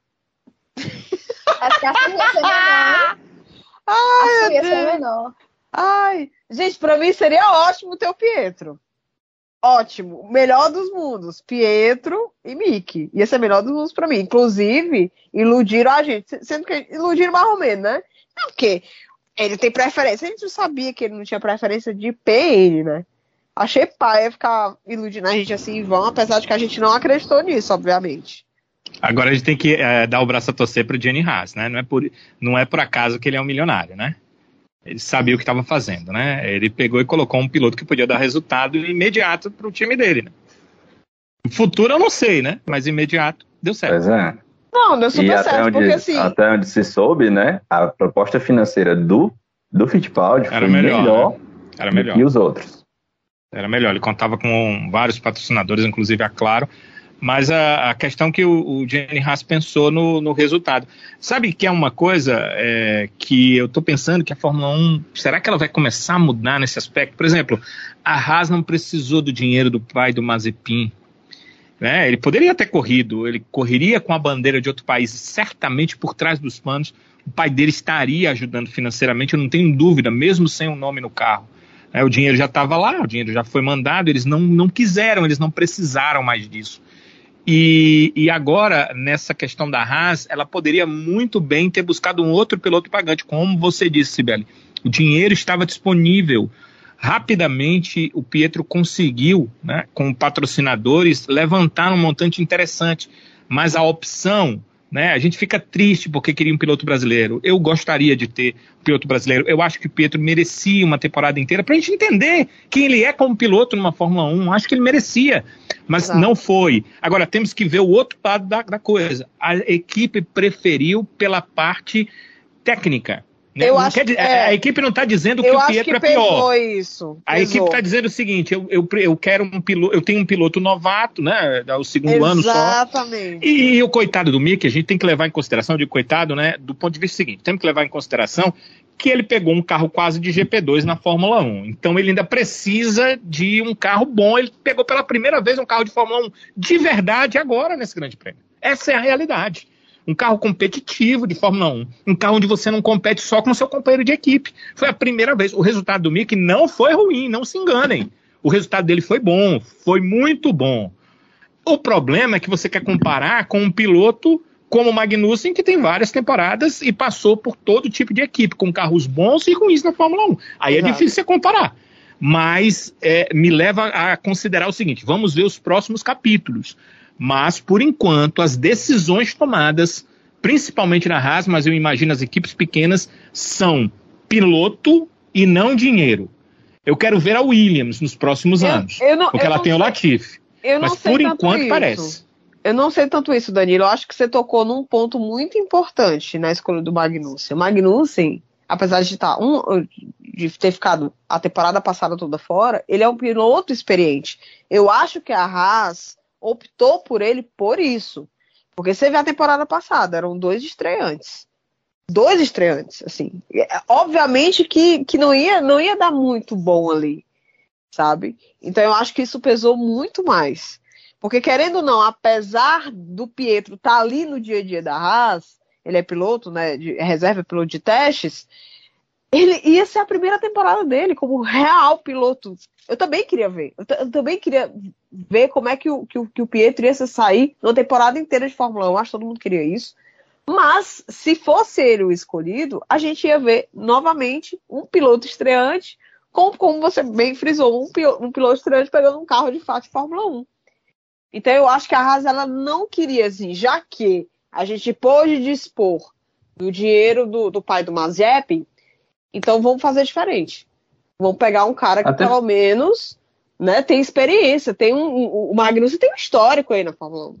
Né? Não tem, Até porque, não é. Né? Hum. Sim, Fábio. Não, só para só complementar. Até porque a própria. Eu imagino que a própria saída do Magnussen em 2021 da Haas. Foi, foi por dinheiro. razão do dinheiro do, do Exatamente, exatamente. É, mas aí a Sibeli tá certa porque eles pensaram o seguinte, sabe? Eu não tenho carro mesmo. O que, que adianta ter piloto experiente? Porque eu tinha pilotos experientes e o carro não, não servia. Eu vou continuar sem carro, porque eu estou preparando é um carro bom para 2022, quando vai mudar tudo. É. Então, vamos uhum. para o dinheiro, porque eu não tenho carro, pelo menos eu vou pegar dois pilotos jovens, vai que um deles é um absurdo. E aí eu, pelo menos, capitalizo. E foi isso. Agora, nesse ano de 2022, uhum. o Jenny Haas sabia que tinha carro né? Ele, ele, ele acompanhou tudo, ele é o dono, né? Ele sabe de tudo, né? As pessoas disseram para ele, olha, não é que a gente vai ganhar o campeonato, mas dessa vez a gente vai poder competir. Vai ser competitiva. Aí, exatamente. Aí se eu tenho um contrato com o piloto, mas existe uma possibilidade de eu me livrar desse piloto, vou ficar só com um jovem e o outro eu vou colocar um cara que eu sei que vai me dar resultado. Aí eu concordo, Sibeli, totalmente com você. Pegou o piloto experiente e disse, vou uh, apostar em quem pode me dar resultado. O que, eu, o que eu levei em consideração é o seguinte: o dinheiro não era o mesmo do uh, Mazepin, mas era dinheiro que ia entrar. Ele optou pela experiência, ele optou pelo resultado ao invés do dinheiro. E isso pode acontecer daqui para frente na Fórmula 1. Por quê? Porque o resultado significa posição melhor no final do ano. E o dinheiro uhum. que vai entrar pra, da Liberty cada vez vai ser maior. Era um dinheiro que correspondia apenas a um, sei lá, um décimo terceiro da equipe no final do, do ano e que vai passar a corresponder num valor interessante, porque cortou-se custo, cortaram-se custos na Fórmula 1, né? Tem o teto, e porque esse dinheiro, pelo, pela promessa da Liberty, cada vez mais, vai ser maior para as equipes.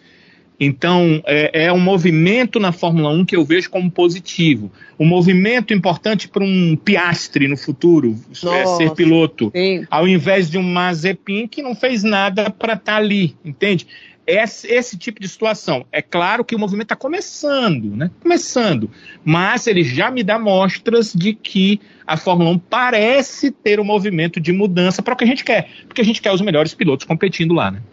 Sem dúvida. Uma coisa assim que, que eu fiquei impressionada, porque, por exemplo, o, o Magnussen ele fez uma ótima classificação, né? Já classificou muito bem fez um, um, uma, uma boa corrida. Eu estava realmente curiosa para saber como seria o ritmo, sabe? Porque uma coisa é, é você estar tá em outra categoria e voltar para a Fórmula 1, para a corrida de Fórmula 1, para um novo carro, enfim. É, são configurações e contextos completamente diferentes, então eu queria ver em que se ele ia realmente manter-se ali, né, dentro da, da zona de pontuação. Ele conseguiu se manter, inclusive, eu acho que foi o melhor resultado da Haas, não sei. Deve ter sido? Não lembro, né? Porque, enfim, minha memória é muito boa, só que não. Não, acho e... que é o segundo melhor. Acho que eles já tiveram P5 antes. Já? Porque eu lembro que teve um, um, um, início de temporada da Haas muito bom também, só que, tipo assim, os dois simplesmente fizeram. É, na transmissão. Na, na verdade, a grande atrapalhada né, da Haas, com o melhor resultado dela na Austrália, é, foi com a troca de pneus, né? Os caras foi, perderam os pneus. Ia Foi. ter pódio da Haas naquele dia, ia ter pódio. É, Haas, ia né? ter pódio, é, Os dois estavam brigando terceira e quarta posição, mas eles não tiveram. A informação, eu não me lembro quando, mas a informação ontem na transmissão da TV, da Band, foi de que já houve um quarto lugar. Que é, é, já, já é, a equipe já terminou, eu também não lembro. Mas que o melhor resultado da Haas é um quarto lugar. E assim, com relação ao Mickey, quando eu falo, aguardemos o Mickey, né? Como o Danilo falou, tá pegando um carro de fato bom agora. É, foi a melhor classificação dele. Por pouco não entrou na zona de pontuação, mas por muito pouco. Inclusive, ele ficou ali, às vezes, na décima, na décima colocação e tal, não sei o que. Fiquei torcendo para ele se manter ali, para ele se sentir motivado, porque tu imagina, é, é um piloto que já está ali no seu segundo ano, está com um carro realmente competitivo, se mostrou competitivo, mas aí chegou o cara mais experiente e tal, então, de uma certa forma, isso pode até desestabilizá-lo um pouco. Eu acredito que não, porque se tem uma coisa que eu acho que o, que o Mickey é mentalmente, ele é muito focado, é um cara que está ali, eu vou aprender, eu vou, vou dar o melhor de mim, vou acertar o carro para mim. É, ele, ele tem muito disso, que, é, que era muita característica também do, do pai do Schumacher. Então, assim, eu acredito que o Mick, quando ele começar a pegar a mão no carro, ele vai ter resultados tão bons quanto o, o do Magnussen. Eu, pelo menos, eu, eu, eu, acredito nisso. Pegando pelo retrospecto dele na, nas categorias de base, por exemplo, se você pegar F3, F2 do Mick, quem diria que ele seria campeão? no início da temporada? Ninguém. Ninguém diria até que ele competiria pelo título. Imagina ser campeão na categoria. Então, assim, é um piloto que ele tá ali, ele vai experimentando, vai experimentando, quando menos você vê, ele tá ali, dando o melhor de tudo e extraindo o melhor do carro. Então, acredito muito que o Mick, sim, nessa temporada, com o carro que tem, ele pode mostrar, assim, realmente o real talento dele. Agora vamos para a Alfa. E destaque da Alfa é o chinês. Não tem, assim, eu não vou elogiar muito. Como é? Como é? É, é o chinês. Um é foi sexto, outro foi décimo. O décimo é o destaque, é? É, o décimo é o destaque. É, o décimo é Por quê? Porque, primeiro, primeira corrida do cara, o cara já marcou pontinhos, ele fez uma bela uma corrida, ele protagonizou ótimas disputas, tá certo? Vou negar? Não vou negar. Eu adorei. Inclusive, no momento assim, ó, oh, eu tô na F2 aqui, de repente o, o Zu com o Mick ali, eu, hum, entendeu? Olha, eu adorei a corrida dele, mas eu, eu acho muito cedo ainda para falar, porque a última vez que a gente é, é elogiou um piloto é, é, novato, deu só aquilo ali e passou o resto da temporada apagado. Mas então, fala assim, disso, não. É, exatamente. Foi o único entre todos os pilotos da Red Bull que, que pontuou. Aí, tipo assim. Foi, é... Mais do que pontuou, Flavinha, sobreviveu. Sobre... Importantíssimo. Comédia, viu? Mas enfim, eu gostei muito do desempenho dele, eu achei bacana, eu não esperava tudo isso. Já desse outro aí que vocês estão falando, desse cara aí, é, eu não digo que ele fez mais que a obrigação dele, porque não está mais na Mercedes, né? E se, fiz, e se tivesse na Mercedes, enfim, Eu ia, ter, é, eu ia Ele rir não demais. teria feito isso. Ele, é, ele não, tem, não, eu ia rir demais. Porque Praticamente. karma é um negócio muito, entendeu? Que ele, ele tava merecendo tudo que ele tava passando. É só isso que eu, que eu iria dizer, entendeu? Mas ele foi premiado, né? Não largou bem. Mas que- quando é que ele larga, né? É, Não largou bem, fez uma corrida ali mediana, uma corrida dentro das possibilidades dele. É, não- é, foi ok. Vai, pronto, ok. O máximo que vocês vão ter de mim, do Boston, é um ok. Ponto. Não, não, não vou ter mais do que isso. Satisfeitos? Vocês estão Hum. satisfeitos com o meu ok? Hum. Vindo de você, Ok. o ok é. Que É corrida lógico. espetacular. Aceita. É a mesma coisa É. que isso. É. Vocês não, vão, vocês não vão ter mais do que isso, não. Ah, Uma corrida ok. Contou com a ajudinha aqui e acolá e tal. É, o interessante, né, é que. Não sei se vocês viram, né, mas o Bottas e o. Vocês estão ouvindo aí um barulho. É porque tá caindo um, um toró d'água aqui. Não, Aqui também, aqui também. Aqui É. tá caindo Vale, só não, Aqui nada. também. Pessoal, a gente tá falando do Ceará e tá chovendo. Vala, meu Deus do céu, tô com a Só roupa no varal. saberem. Vala, Co- meu Deus co- do céu. corre, Se molhou corre, vai lá. todinha, porque as aqui roupas não- Era. do nada um Ei, toró. galera, vai lá tirar que a gente vai falar do Bottas. Aproveita, vai. Vala, Ei, minha Nossa Senhora. Olha, meu Deus, as roupas no Você vê, varal. né? A, a, a moça deu um ok pro Bottas e choveu, cara, no Ceará. Você vê É. como é, né, Sávio? É, rapaz. É brincadeira, não, rapaz. É. O negócio é sério. É, não, ela deu ok pro Bottas. Ok dela é porque a prova dele foi excelente. Entendeu? É. É quando, verdade. quando, quando a Sibeli disser, ok, o Bottas foi ok, vocês dizem, poxa, que prova esse rapaz fez. Pois é. Mas eu ia comentar que ele e o Hamilton agora são best friends, né? Best friends forever. Né? Certeza. Não sei se vocês viram, é meu amigão pra cá, meu amigão pra lá. Terminou a corrida, estavam lá se cumprimentando. O Hamilton, a cada entrevista sobre a Mercedes, fala do Bottas como se tivesse sido parceirão, né? E beleza. É, só algo mais a acrescentar, meu povo? Então, tivemos aqui também uma boa corrida da, da, da Alpine, né? Com o Alonso e com o Ocon. É, o Ocon que terminou aqui em sétimo e o Alonso terminou em nono, né? Os dois que, que brigaram bastante entre eles na prova, o Ocon levando a melhor. É, só um último detalhe aqui, meu povo, que eu me chamei a atenção, é que uma coisa observada aqui que eu estava vendo, a melhor volta da prova do Charles Leclerc foi em 1 minuto 34 segundos 570 milésimos. A melhor volta do ano passado do Bottas de Mercedes foi em 1 minuto 32 segundos e 90 milésimos. O que isso significa? Que dá-se a impressão de que os carros deste ano estão claramente mais lentos do que os do ano passado. Né? É, a, gente tem, a, gente, a gente tem que levar em consideração, sabe, aquilo que a gente conversou há pouco, que é a mesma coisa. Temos que entender que é um carro totalmente novo, as equipes não conhecem, então o ajuste fino desse carro está muito distante de acontecer. Por quê? Aí o, o, o- você, você que acompanha a Fórmula 1 pode tentar entender. Ah, por quê? Por que, que eles não vão logo para o ajuste fino? É porque o, o ajuste fino é, ele, ele tem que ser sem defeitos e sem problemas, porque muitas vezes você tenta ajustar determinada parte do carro ao máximo, mas se o restante do carro não estiver no mesmo, na mesma linha de ajuste, ao invés de você ganhar performance, você perde performance. Entende? Então, as coisas vão se ajustando aos poucos. Nós só saberemos se é, esse novo modelo de carros da Fórmula 1 é mesmo é, menos rápido do que o modelo anterior, o que para mim também não faz muita diferença, eu prefiro a competitividade. Mas nós só teremos certeza lá no final, quando estivermos próximos a mudar de parâmetros do, do, do, dos bólidos, do, dos carros da Fórmula 1. É, é ali que, já com muito tempo, experiência, eh, os engenheiros, os mecânicos, eles vão ajustando o carro ao máximo. Então, temos que levar isso em consideração. Hoje, eles são é, realmente, não são mais rápidos, realmente são carros que é, fazem tempos né, acima. Mas, sabe, a gente não sabe como é que vai ser daqui a cinco anos, né?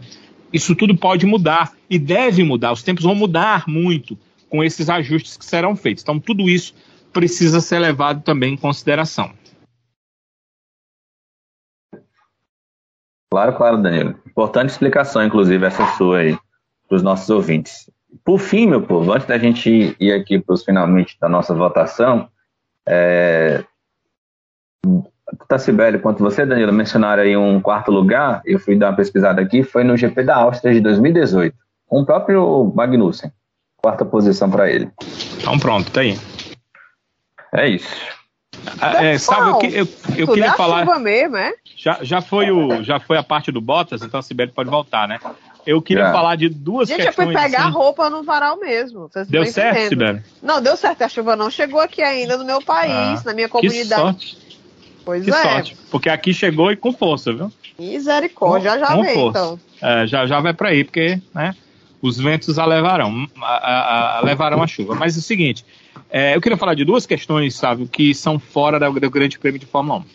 Primeiro, a, que a FIA chegou à conclusão de que houve um erro de fato no último GP do ano passado. Não vai mudar em relação à classificação nem Sim. ao campeonato, mas é importante entender que é, ser, seres humanos é que fazem as instituições.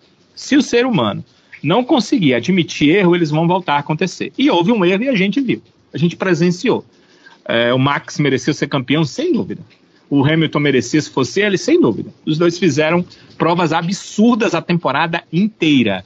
Se revezaram para fazer provas de pilotos classe A da Fórmula 1 em todos os tempos. Então, a gente tem que entender isso. Eu não quero levar isso em consideração porque eu acho que é uma conversa mais para os torcedores de um e de outro. O que eu quero levar em consideração é a FIA admitiu, poxa, muito legal e esperamos que pelo menos esse tipo de erro não aconteça mais. Somos humanos, vamos errar com outras coisas, mas não vamos errar mais nesse tipo de situação? Beleza, é isso que eu tenho a dizer sobre isso. Agora, a outra questão, ela é terrível e vai exatamente na contramão do que eu acabei de dizer. Porque é, nesse período aí de, de, intertemporada, né, vamos dizer assim, entre uma e outra da Fórmula 1, né, Flávio Briatore passou a ser um representante da Fórmula 1 no mundo. Embaixador. Ele é o embaixador da, da Fórmula 1. Olha, eu vou, eu vou, eu vou dizer é para vocês. Isso é suco de Fórmula 1. Isso é suco de Fórmula eu, 1, gente. É, eu vou, eu, eu vou dizer para vocês, cara. Isso é muito ruim para a categoria. Isso é terrível para a categoria. Ele foi o artífice do pior momento da Fórmula 1 em todos os tempos. Um caso nunca resolvido de forma correta, onde o piloto bate para que outro da equipe vença uma prova. E, e, saiu da mente de Flávio Briatore. Eu não vou dizer se é uma mente corrupta ou não é, vocês podem julgar, né, pela situação. Ele simplesmente determinou que um dos pilotos batesse e daria a esse piloto um contrato para o ano seguinte, enquanto que o outro venceria e aí ele continuaria, a Renault continuaria com a sua equipe na Fórmula 1. Então, essa é uma situação aonde um cara como esse, eu, eu olha, eu falo uh, com o coração aberto, porque eu sou um cara que acredita em segundas chances. Eu, eu realmente sou favorável a segundas chances. Quando muitos de vocês, amigos e amigas, vão às redes sociais para os clubes de vocês não contratarem jogador X, Y, Z, porque houve algum problema na vida do atleta no passado, às vezes até distante, eu sou contrário, porque eu acredito em segundas chances. Agora, eu não acredito que uma pessoa que fez mal a uma categoria possa representar como embaixador essa mesma categoria. Ainda mais que vocês é, é, é, muitas vezes denigrem a imagem de alguém que já pagou pelo crime. E o cara vai ter que pagar para o resto da vida, né? Manda para Marte, lá não tem, ele vai morrer, é melhor, né? Agora, o cara não pagou por absolutamente nada. Porque para um cara milionário ser banido da categoria por alguns anos não é nada para o que ele fez, o mal que ele fez para a categoria. Então, é, é, é coisa que dá para você ficar reavaliando seu amor, sua paixão por um esporte. Mas, como eu sei que o esporte ele está acima daqueles que mandam no esporte hoje, eu não levo isso em consideração para deixar de gostar da Fórmula 1 ou do automobilismo. Porém, é coisa até para os mais jovens reavaliarem a sua paixão. Porque você pega um cara que fez o que fez no Singapura Gate e traz para ser o embaixador da categoria, pelo amor de Deus, eu espero que em algum momento isso seja revisto e repensado, embora eu imagine que nessa atual gestão da FIA não vai acontecer. Eu pensei que era uma gestão que vinha para mudar para melhor muitas coisas dentro do automobilismo mundial, mas já vi que é, eles não sabem o que estão fazendo, eles não entendem o que estão fazendo, eles não, não conseguem conceber o que é está acontecendo dentro do esporte, a mudança que o esporte precisa para continuar vivendo e para empolgar as novas gerações. Embora tudo que a Liberty está fazendo ali dentro da pista, ainda existe esse tipo de situação da FIA nos bastidores. A gente precisa é, é, reavaliar isso tudo, imaginar isso tudo, e é bom para pelo menos nós é, que gostamos do automobilismo entendamos o seguinte: ele é o embaixador deles lá. Porque, no nosso ponto de vista, pelo menos o meu, né, ele é um cara que fez é, um mal terrível ao esporte, uma mácula que vai ficar para sempre. Há um campeão ali por causa daquele é, daquela situação que ele maquinou na mente dele, a um vencedor de uma corrida que não venceu de verdade por causa daquela situação e há uma mácula na Fórmula 1 para sempre por causa daquilo que aconteceu. Esse cara não pode, pelo menos para mim, ele não é embaixador de absolutamente nada e eu, queria deixar aqui meu repúdio, né? Porque eu, eu, eu acho que eu e tantos outros que amam a Fórmula 1 têm o direito de repudiar esse tipo de situação. O esporte que eu amo não pode ter como embaixador alguém que causou uma mácula tão grande a ele. É, como diria aquele filósofo bem ali, é desencorajador, amigo. Totalmente. Essa presença aí do, do Briatore, é, como bem disse o Danilo, totalmente na contramão da, dos valores da Fórmula 1. Era um cara que devia ser proibido de passar até na, na rua do autódromo, quando tivesse corrida. Porque o mal que aquele cara fez ao esporte, ao, à Fórmula 1, tá na história. Enfim. Vamos para frente, né? Algo mais a acrescentar antes da gente ir para nossa votação? Bora pra votação, menino, que eu acho que tá acirrado. Bora votar, que tá bem claro hoje, né? É, hoje tá. Tá. Tá naquele preço, viu? Bora lá com a vinheta, então. Começando sempre com o lesado.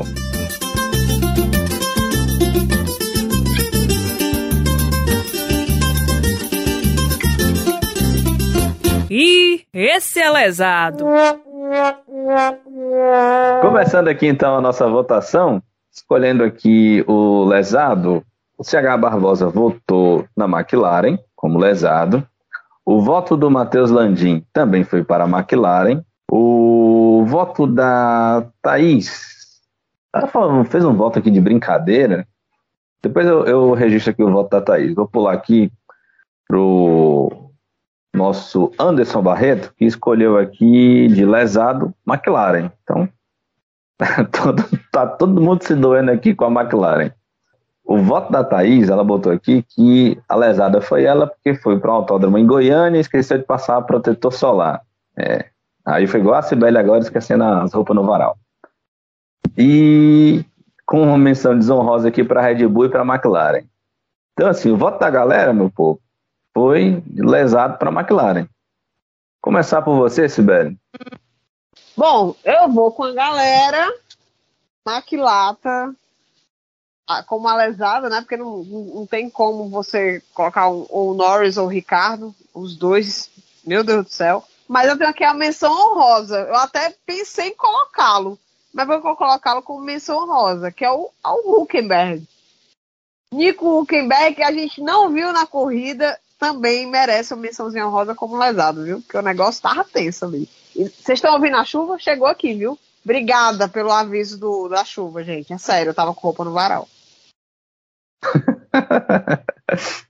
Flavinha, sua escolha, Flavinha. Tem como não ser? Aquela desgraça. Brincadeira, calma, calma, respira. Não, a McLaren, eu também estava pensando em fazer justamente isso que a Sibeli fez, uma menção desonrosa, porque realmente procura-se Nico Huckenberg. Sumiu, ninguém viu. Assim, não esperava muito, né? Porque, enfim. Cada é, pelo amor de Deus, né? Mas, é pelo... mas pelo amor de Deus, apesar de ser tão ruim, eu digo o mesmo para a McLaren, mas o problema é que a McLaren eu esperava, né? Esperava alguma coisa, esperei tudo, me entregaram nada. Então, assim, a McLaren com certeza é o lesado. A equipe, eu tô muito a Sibeli, assim, acho que os pilotos não tinham nem o que fazer, realmente. Foi o carro, tava tudo errado. Então, assim, lesada a equipe é a McLaren, com a menção desonrosa a Nico Huckenberg, que até agora está desaparecido. Última vez que vimos foi no anúncio, né, da, da Aston Martin. Depois disso, ninguém viu mais. Tá certo, então. Danilo, a sua escolha, quem é o seu lesado? Primeiro é o seguinte, eu vou quebrar o galho do Huckenberg, eu não, não nem mencionaria ele como lesado, porque o coitado ia para comentar a corrida. Aí ele descobriu lá que ele ia correr. A gente... twist bem feito, né? A, a gente tem que dar, dar um crédito pro rapaz. Ele não participou de pré-temporada, ele não pegou o carro, é um carro totalmente novo, porque alguém vai dizer o seguinte: sim, rapaz, e, ano, e nos últimos anos ele andou e andou bem, só que era um carro que ele conhecia. Ele não conheceu o carro. Olha para o Ricardo, que tecnicamente é muito melhor que o Huckenberg. Olha para o Ricardo e vê as dificuldades que ele teve, e olha que o Ricardo tinha feito a primeira parte da pré-temporada. E olha a dificuldade que o Ricardo teve. Então, vou quebrar o galho do Huckenberg. É um carro totalmente novo, com seus novos macetes a serem definidos. Ele não tem conhecimento desse carro, não é a mesma coisa. E eu, eu tiro totalmente ele dessa, dessa situação. Eu acho que ele entrou numa tremenda fria. É, é isso que eu penso do Huckenberg. Não vou colocar nenhuma menção negativa para ele, não. Apesar de que eu que disse, será que ele estava na prova? Mas é a questão mesmo do carro, é a questão dele ter pego apenas para. É, é, esse final de semana, é como eu disse, ele ia para comentar. E de repente chegou lá, passou aqui na entrada, é, vai comentar, não, vem cá, vem cá, vem cá, entra no carro aí. É uma situação diferente, difícil e complicada, e ele acabou, é, pelo menos, conseguindo guiar o carro. É, a McLaren não dá para livrar a cara, a McLaren errou muito, não conseguiu fazer seu dever de casa e colocou, se o Ricardo não, não teria mesmo um bom resultado pela situação de não ter participado da segunda parte da pré-temporada e, e, a questão da Covid, é, o Norris a gente sabe que está pronto, participou de tudo, estava pronto para entregar resultado desde que o carro lhe desse condição de ter resultado. Então não dá para quebrar o galho da McLaren. Mas, mas, eu queria muito saber quem foi que disse: olha, coloca X quilos de combustível no carro do Max e do Pérez que vai dar para chegar. Eu não sei quem foi que fez isso. Mas essa pessoa, ou esse computador, ou quem programou aquele computador, errou por muito, né? E, cara, não, tu tem um carro que, com possibilidade de ganhar a prova. Tu lutou pela, lutaste pela pole, chegaste a estar na liderança. Teus dois carros iriam terminar nas primeiras colocações. E aí você vai perder, zerar de ponto, perder todos os pontos que você poderia ter ganho na prova. Eu acho que esse é realmente o lesado, porque é leseira. É leseira. Tem 20 equipes. 19 acertaram no, na, na, conta do combustível. Um errou. Esse que errou é o lesado, no meu ponto de vista. Ou demitido, né? Bora combinar. é, se a, gente, se, se, a gente souber de alguém que passou no RH da, na, da, da Red Bull, já sabe. Esse aí foi o cara. Ó, o cara do combustível. Olha o lesado aí. É, só pode ser. Rapaz, eu tava pensando aqui no voto. E aí, pior disso tudo aí, Danilo, que você falou, é que, além do cabo ter calculado errado, o cabo ainda inventou de comprar gasolina aqui no Brasil, rapaz. Aí é que se lascou mesmo. É. Gasolina ah, melhor que tem, rapaz. Gasolina do pré-sal, rapaz. Além da queda do coice. É, tinha que. Tinha, não, não tinha como não dar errado, entendeu? É, é isso. É lesado, foi lesado. Lesão em comprar o, a gasolina. Provavelmente comprou no cartão de crédito, né? Mas, Vai ser cara, demitido, aí, aí não vai poder pagar o cartão. Situação É, complicada. Lasqueira. Mas, meu povo, o meu voto vai. é, Claro, a gente tem que dar o desconto aqui que a Red Bull realmente se descuidou total, né? Em relação a essa questão do abastecimento. Mas eu vou votar no Norris só pelo fato da- de ser o último piloto que terminou é, entre ele e o Ricardo na disputa de pior da McLaren, né? O Norris levou a pior. Eu vou, vou também inocentar o Huckenberg de, de ser o, o lesado, justamente porque é o contexto que o Danilo falou. Né? Ele chegou lá de supetão, não, não tinha treinado com esse carro, é um carro novo. Então, assim, não, não dá para dizer que o, que o Huckenberg foi lesado. Até porque a gente sabe que a Aston Martin também não tem um carro a lá essas coisas, né? É, então, enfim, é, é isso. O meu voto, então, vai para, para o Norris em razão da McLaren, né? Pela situação que ela passa. Então, de lesado, quem levou foi, foi justamente a McLaren, né? com, com, com essa situação dela na corrida. Bora para Vechados? Sobe a vinheta. Se garantir muito, mas se garante, se garante, se garante, mas. Eita, que esse é avexado. Indo aqui para a eleição do Avechado, temos aqui votos do CH Barbosa para Leclerc, Matheus Landim também para Leclerc. O, a Thaís também votou aqui para o Lelec. Né? O Anderson Barreto também votou aqui no Charles Leclerc. Então, por unanimidade, rapaz, eu vou levar um carão. Porque agora eu me superei e vou ganhar o prêmio de lesado no lugar da McLaren. Tu esqueceu um voto pro lesado, foi? Ai, Um meu não, esqueci dois. Meu Meu irmão. Deus. É a chuva, tá afetando. Não, é, é sempre, cara. É. Sempre ele esquece. É bizarro. Chuva no Ceará é complicado. Mas ó, não vai mudar, não vai mudar o resultado não, certo? Porque Mas cita pelo votos. menos o nome da galera, né? não, claro, claro. O Luiz Ferreira, sacanagem, esqueceu o pobre do Luiz aqui, sempre tá Não com a é? gente. Caraca. Voltou Ele na aguenta a gente até nos piores episódios e você faz uma coisa dessa. Não aceitável. Pois não é, não. Triste, desculpa, Luiz. Perdão. E o outro? O outro foi o Novato na F1, que ofereceu o voto de. Caraca, também a galera. É, É, outra figurinha sabe, carimbada, cara. Gente, que absurdo. Peço desculpas, né? E puxo pra mim o voto lesado. O Adalto Júnior não votou, não? Tô sentindo falta dele aqui. Puxar a orelha dele, né? Procurei ele aqui, rapaz, e não Puxar a achei. orelha dele. Ô, Adalto, tá Adalto verdade. Júnior, que isso? Tá faltando aqui, sentimos sua falta. O... É, vamos cortar o ponto dele. É. Então é isso, meu povo. Mas o voto deles não ia mudar a nossa eleição, não, porque eles também votaram na McLaren. Então deixa eu aproveitar e registrar logo o voto do, de Avechado também deles. É muita laranjofobia, né? É, rapaz. E também foi para Leclerc, né? Monegato aqui. O Novatos até que marcou aqui a Cibele, dizendo que ia chamar a Cibele para tomar um café junto com o Bottas, né? Já pensou, macho? Negócio de atrevimento. Isso é atrevimento.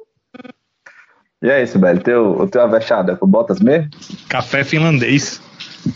Vocês estão muito atrevidos, viu? Vocês também. Óbvio que não, né? O avexado vai ser Leleque, por gentileza. Tem- a- aliás, essa votação é totalmente desnecessária porque é ele. Alguém avisa, é ele. Flavinha, sua escolha.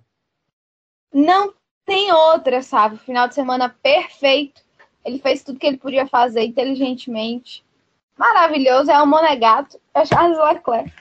Não tem jeito. Uau! Tá muito alegrinha, né? Hum, Não, mas eu gosto muito do Leclerc. Por mais que seja eu nunca Ferrari, vi, Sempre Nunca- gostei muito do Leclerc. Nunca vi a Flávia tão animadinha assim, não, hein? Não, eu já vi, mas com Ferrari não. É, Não, mas exatamente. Mas assim, em minha defesa, eu sempre, desde 2019, eu torço pelo quarteto. Meu, meu quarteto é, é coisa, eu já falei até isso daqui. George Russell, Lando Norris, Charles Leclerc, agora o álbum que voltou, né? Estava muito feliz o garoto. Sempre. E, nossa, gente, vocês, vocês estão muito esquecidos. Vocês estão só me perturbando. Mas tudo bem. Tudo bem, eu deixo passar. Amiga, é a idade. É. É a É, idade. agora, ne- nesse quarteto, eu acho que o álbum, né, por, por técnica, por categoria, não cabe nesse time. Os outros Ah, mas três deixa são o bichinho, eu gosto de altíssimo álbum nível. Pela história dele, toda a aspiração que ele, É. tudo que ele passou para chegar na Fórmula 1, deixa eu- eu- o bichinho. É, Eu também admiro, mas eu tenho que dizer a verdade. Não, mas eu sei, Danilo. eu sei. A discrepância técnica é grande. Mas. Mas. Danilo, o Danilo é coração gelado, viu? O Danilo é coração Danilo, gelado. tem que ter um café com leite na história, Danilo. Tem que ter, né? É, É equilibrar. verdade, é verdade. É verdade. É- O álbum é um café com leite aí do quarteto. O bichinho, gente, parem para fazer bullying com o bichinho. Tadinho. É. Show É, bichinho, Danilo. né? Não. Humilhado na Red Bull, fizeram o que fizeram com o pobre. Aí volta Né? no Williams, tem castigo pior, vocês ainda ficam judiando do pobre. Diga Não, aqui pra não. nós, o Albon não foi humilhado na, na Red Bull, não. Ele teve foi chance demais, né? É, ele teve chance de o- falar. o- Não, é, mas o- eu tô dizendo assim, foi humilhado ele mesmo, assim. Não tô dizendo que a equipe humilhou ele. É. Que O ele Max que humilhou ele, né? O Max, É, né? exatamente. Todas as situações, o, o- com a situação com o Hamilton também, enfim. Não tô dizendo que a equipe humilhou, não. Tô dizendo assim que ele saiu meio humilhado da, da Red Bull. Ficou fora um ano, volta pra Williams e vocês ficam fazendo bullying. Ah, tudo bem, tudo bem, eu entendo. Danilo, seu voto. Ficou faltando. É. Eu também voto no Leclerc. Eu acho que foi um, um final de semana espetacular. Eu, eu penso o seguinte, sabe? O resultado do ano passado, do, do Leclerc com o Sainz, me deixou pensando que talvez o Sainz seja muito mais do que eu imaginei que ele poderia ser como piloto. Mas nunca eu é, tirei os olhos da capacidade técnica do Leclerc. Quando ele é, lutou contra o Vettel, vencendo o Vettel, muita gente achou que é porque o Vettel não teria mais continuação ou condição de segmento na Fórmula 1. Com certeza ele está abaixo do Vettel que nós vimos campeão mundial, brigando por títulos ali de forma ferrenha. Mas o que o Leclerc fez é coisa de piloto que, tá com, que tem a capacidade assim muito acima. E é, é, quero mesmo, ao final dessa temporada, poder dizer que ele é um fora da curva, como eu disse algumas vezes que ele era candidato a, mas ele não teve carro por muito tempo da Ferrari, para a gente ter uma certeza disso. Mas a minha impressão é que sim, que ele é um fora da curva. A gente vai ver esse ano. E anotem o que estou dizendo agora. Se ele for um fora da curva, o Sainz não é. O Sainz é um ótimo piloto, pode ser excelente, eu não tenho certeza. Preciso ver o ano dele com um carro como a Ferrari promete pela primeira prova que deve ter em 2022. Ele pode ser excelente, mas ele não é fora da curva. Se o Leclerc for fora da curva, o fora da curva faz diferença quando ele tem um carro vencedor. Quando o fora da curva, quando o piloto de exceção tem um carro vencedor, ele faz coisas inimagináveis. E aí é muito difícil, numa prova sim, mas numa temporada, o piloto excelente chegar perto do fora da curva. Porque o piloto de exceção, ele faz diferença. E é nesse momento, quando o carro é competitivo ao ponto de levá-lo ao título mundial. Então vejamos quem é o Leclerc. Eu acho que a Ferrari esse ano vai dar para ele uma máquina com a, que nos dê a capacidade de entender o tamanho do Charles Leclerc para a Fórmula 1 mas uh, a corrida dele, a batalha dele com Verstappen, que a gente sabe, esse sim, reconhecidamente, é um piloto de exceção, foi uma batalha de um piloto de exceção também. Só que excelentes pilotos conseguem fazer ótimas batalhas contra pilotos de exceção em algumas corridas, mas não conseguem fazer isso numa temporada inteira, então precisamos da temporada para aferir o tamanho dele dentro dos pilotos da Fórmula 1, mas eu gostaria muito que fosse, porque com a Mercedes fora, a gente precisa de uma batalha pelo título, né? A gente não quer mais um campeão que ganhe, sei lá, 70% das provas da temporada e quando perca, perca pro uh, seu companheiro de equipe que muitas vezes nem tem condição de disputar com ele o título.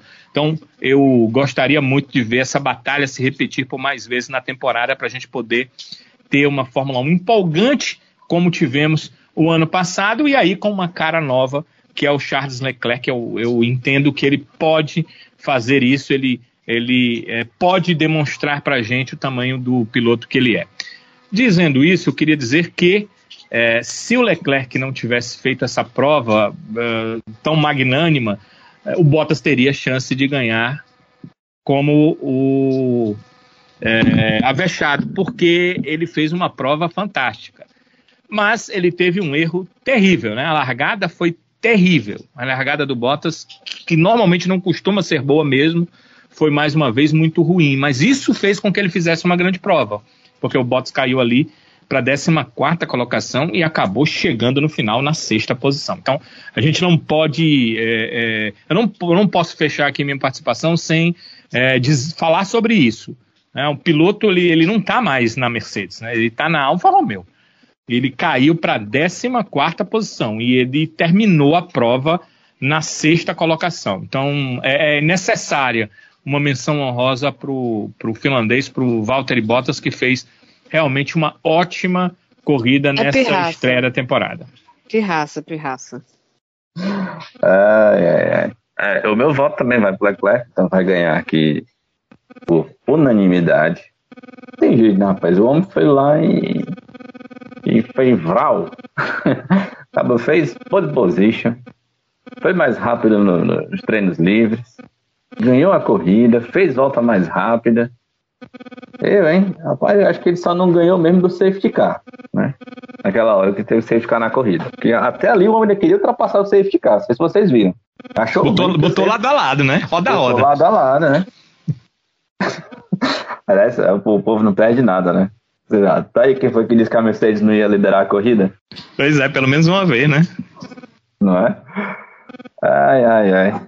É isso, minha gente. Vamos encerrando aqui o nosso episódio, agradecendo, é claro, a sua participação, sempre através das nossas redes sociais, mesmo quando o ADM aqui esquece, né?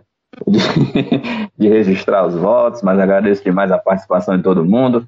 Quem também participa sempre com a gente lá no Instagram, interage com os nossos conteúdos. Lembra sempre de comentar, compartilhar, curtir as nossas postagens, seja lá no Twitter, seja lá também no Instagram, compartilhar os nossos conteúdos com os coleguinhas. Sempre ajude aqui a, a divulgação do Avechados, que quanto mais você consegue divulgar, mais a nossa mensagem se espalha pela rede, chega em outros lugares, mais a gente também tem condições de ir tocando aqui o Avechado sempre com uma boa qualidade, levando o melhor dos conteúdos para você, tá bom? Agradecer aqui também aos nossos colegas participantes. Obrigado, Danilão, pela participação. Daqui a uma semana tem encontro marcado, hein, amigo? Vai sim, vai ser ótimo. Uh, espero que a prova seja tão boa quanto essa. Um abraço, pessoal. Uma temporada que já pela primeira prova parece que é aquilo que a gente imaginava. Tomara que seja muito mais, muito mais pilotos e equipes brigando pelas primeiras colocações. Valeu, um abraço. É muito bom conversar e participar com vocês. Valeu, Danilão. Um abraço, Sibeli. Até a próxima. Até, espero que no próximo a gente tenha aqui comentando novamente uma vitória da minha vermelhinha, entendeu? Sabe, adorei estar com vocês, estava morrendo de saudade de gravar o pod, de falar sobre Fórmula 1, esse esporte que a gente ama tanto e mexe tanto com a gente. Cheiro! Valeu, Sibeli. Tchau, tchau, Flavinha. Tchau, salve, Sibeli e Danilo. Prazer demais, demais, demais mesmo estar de volta. Muito feliz. Temporada começou com tudo e a gente também, porque o tamanho desse episódio, respeite, viu? Enfim. Não é não? Um beijo pra todo mundo. Semana que vem a gente tá de volta. Valeu, Flavinha. Um grande abraço então para todo mundo. A gente se encontra na próxima semana com pós-análise do que foi o Grande Prêmio da Arábia Saudita. Um abraço então e até a próxima.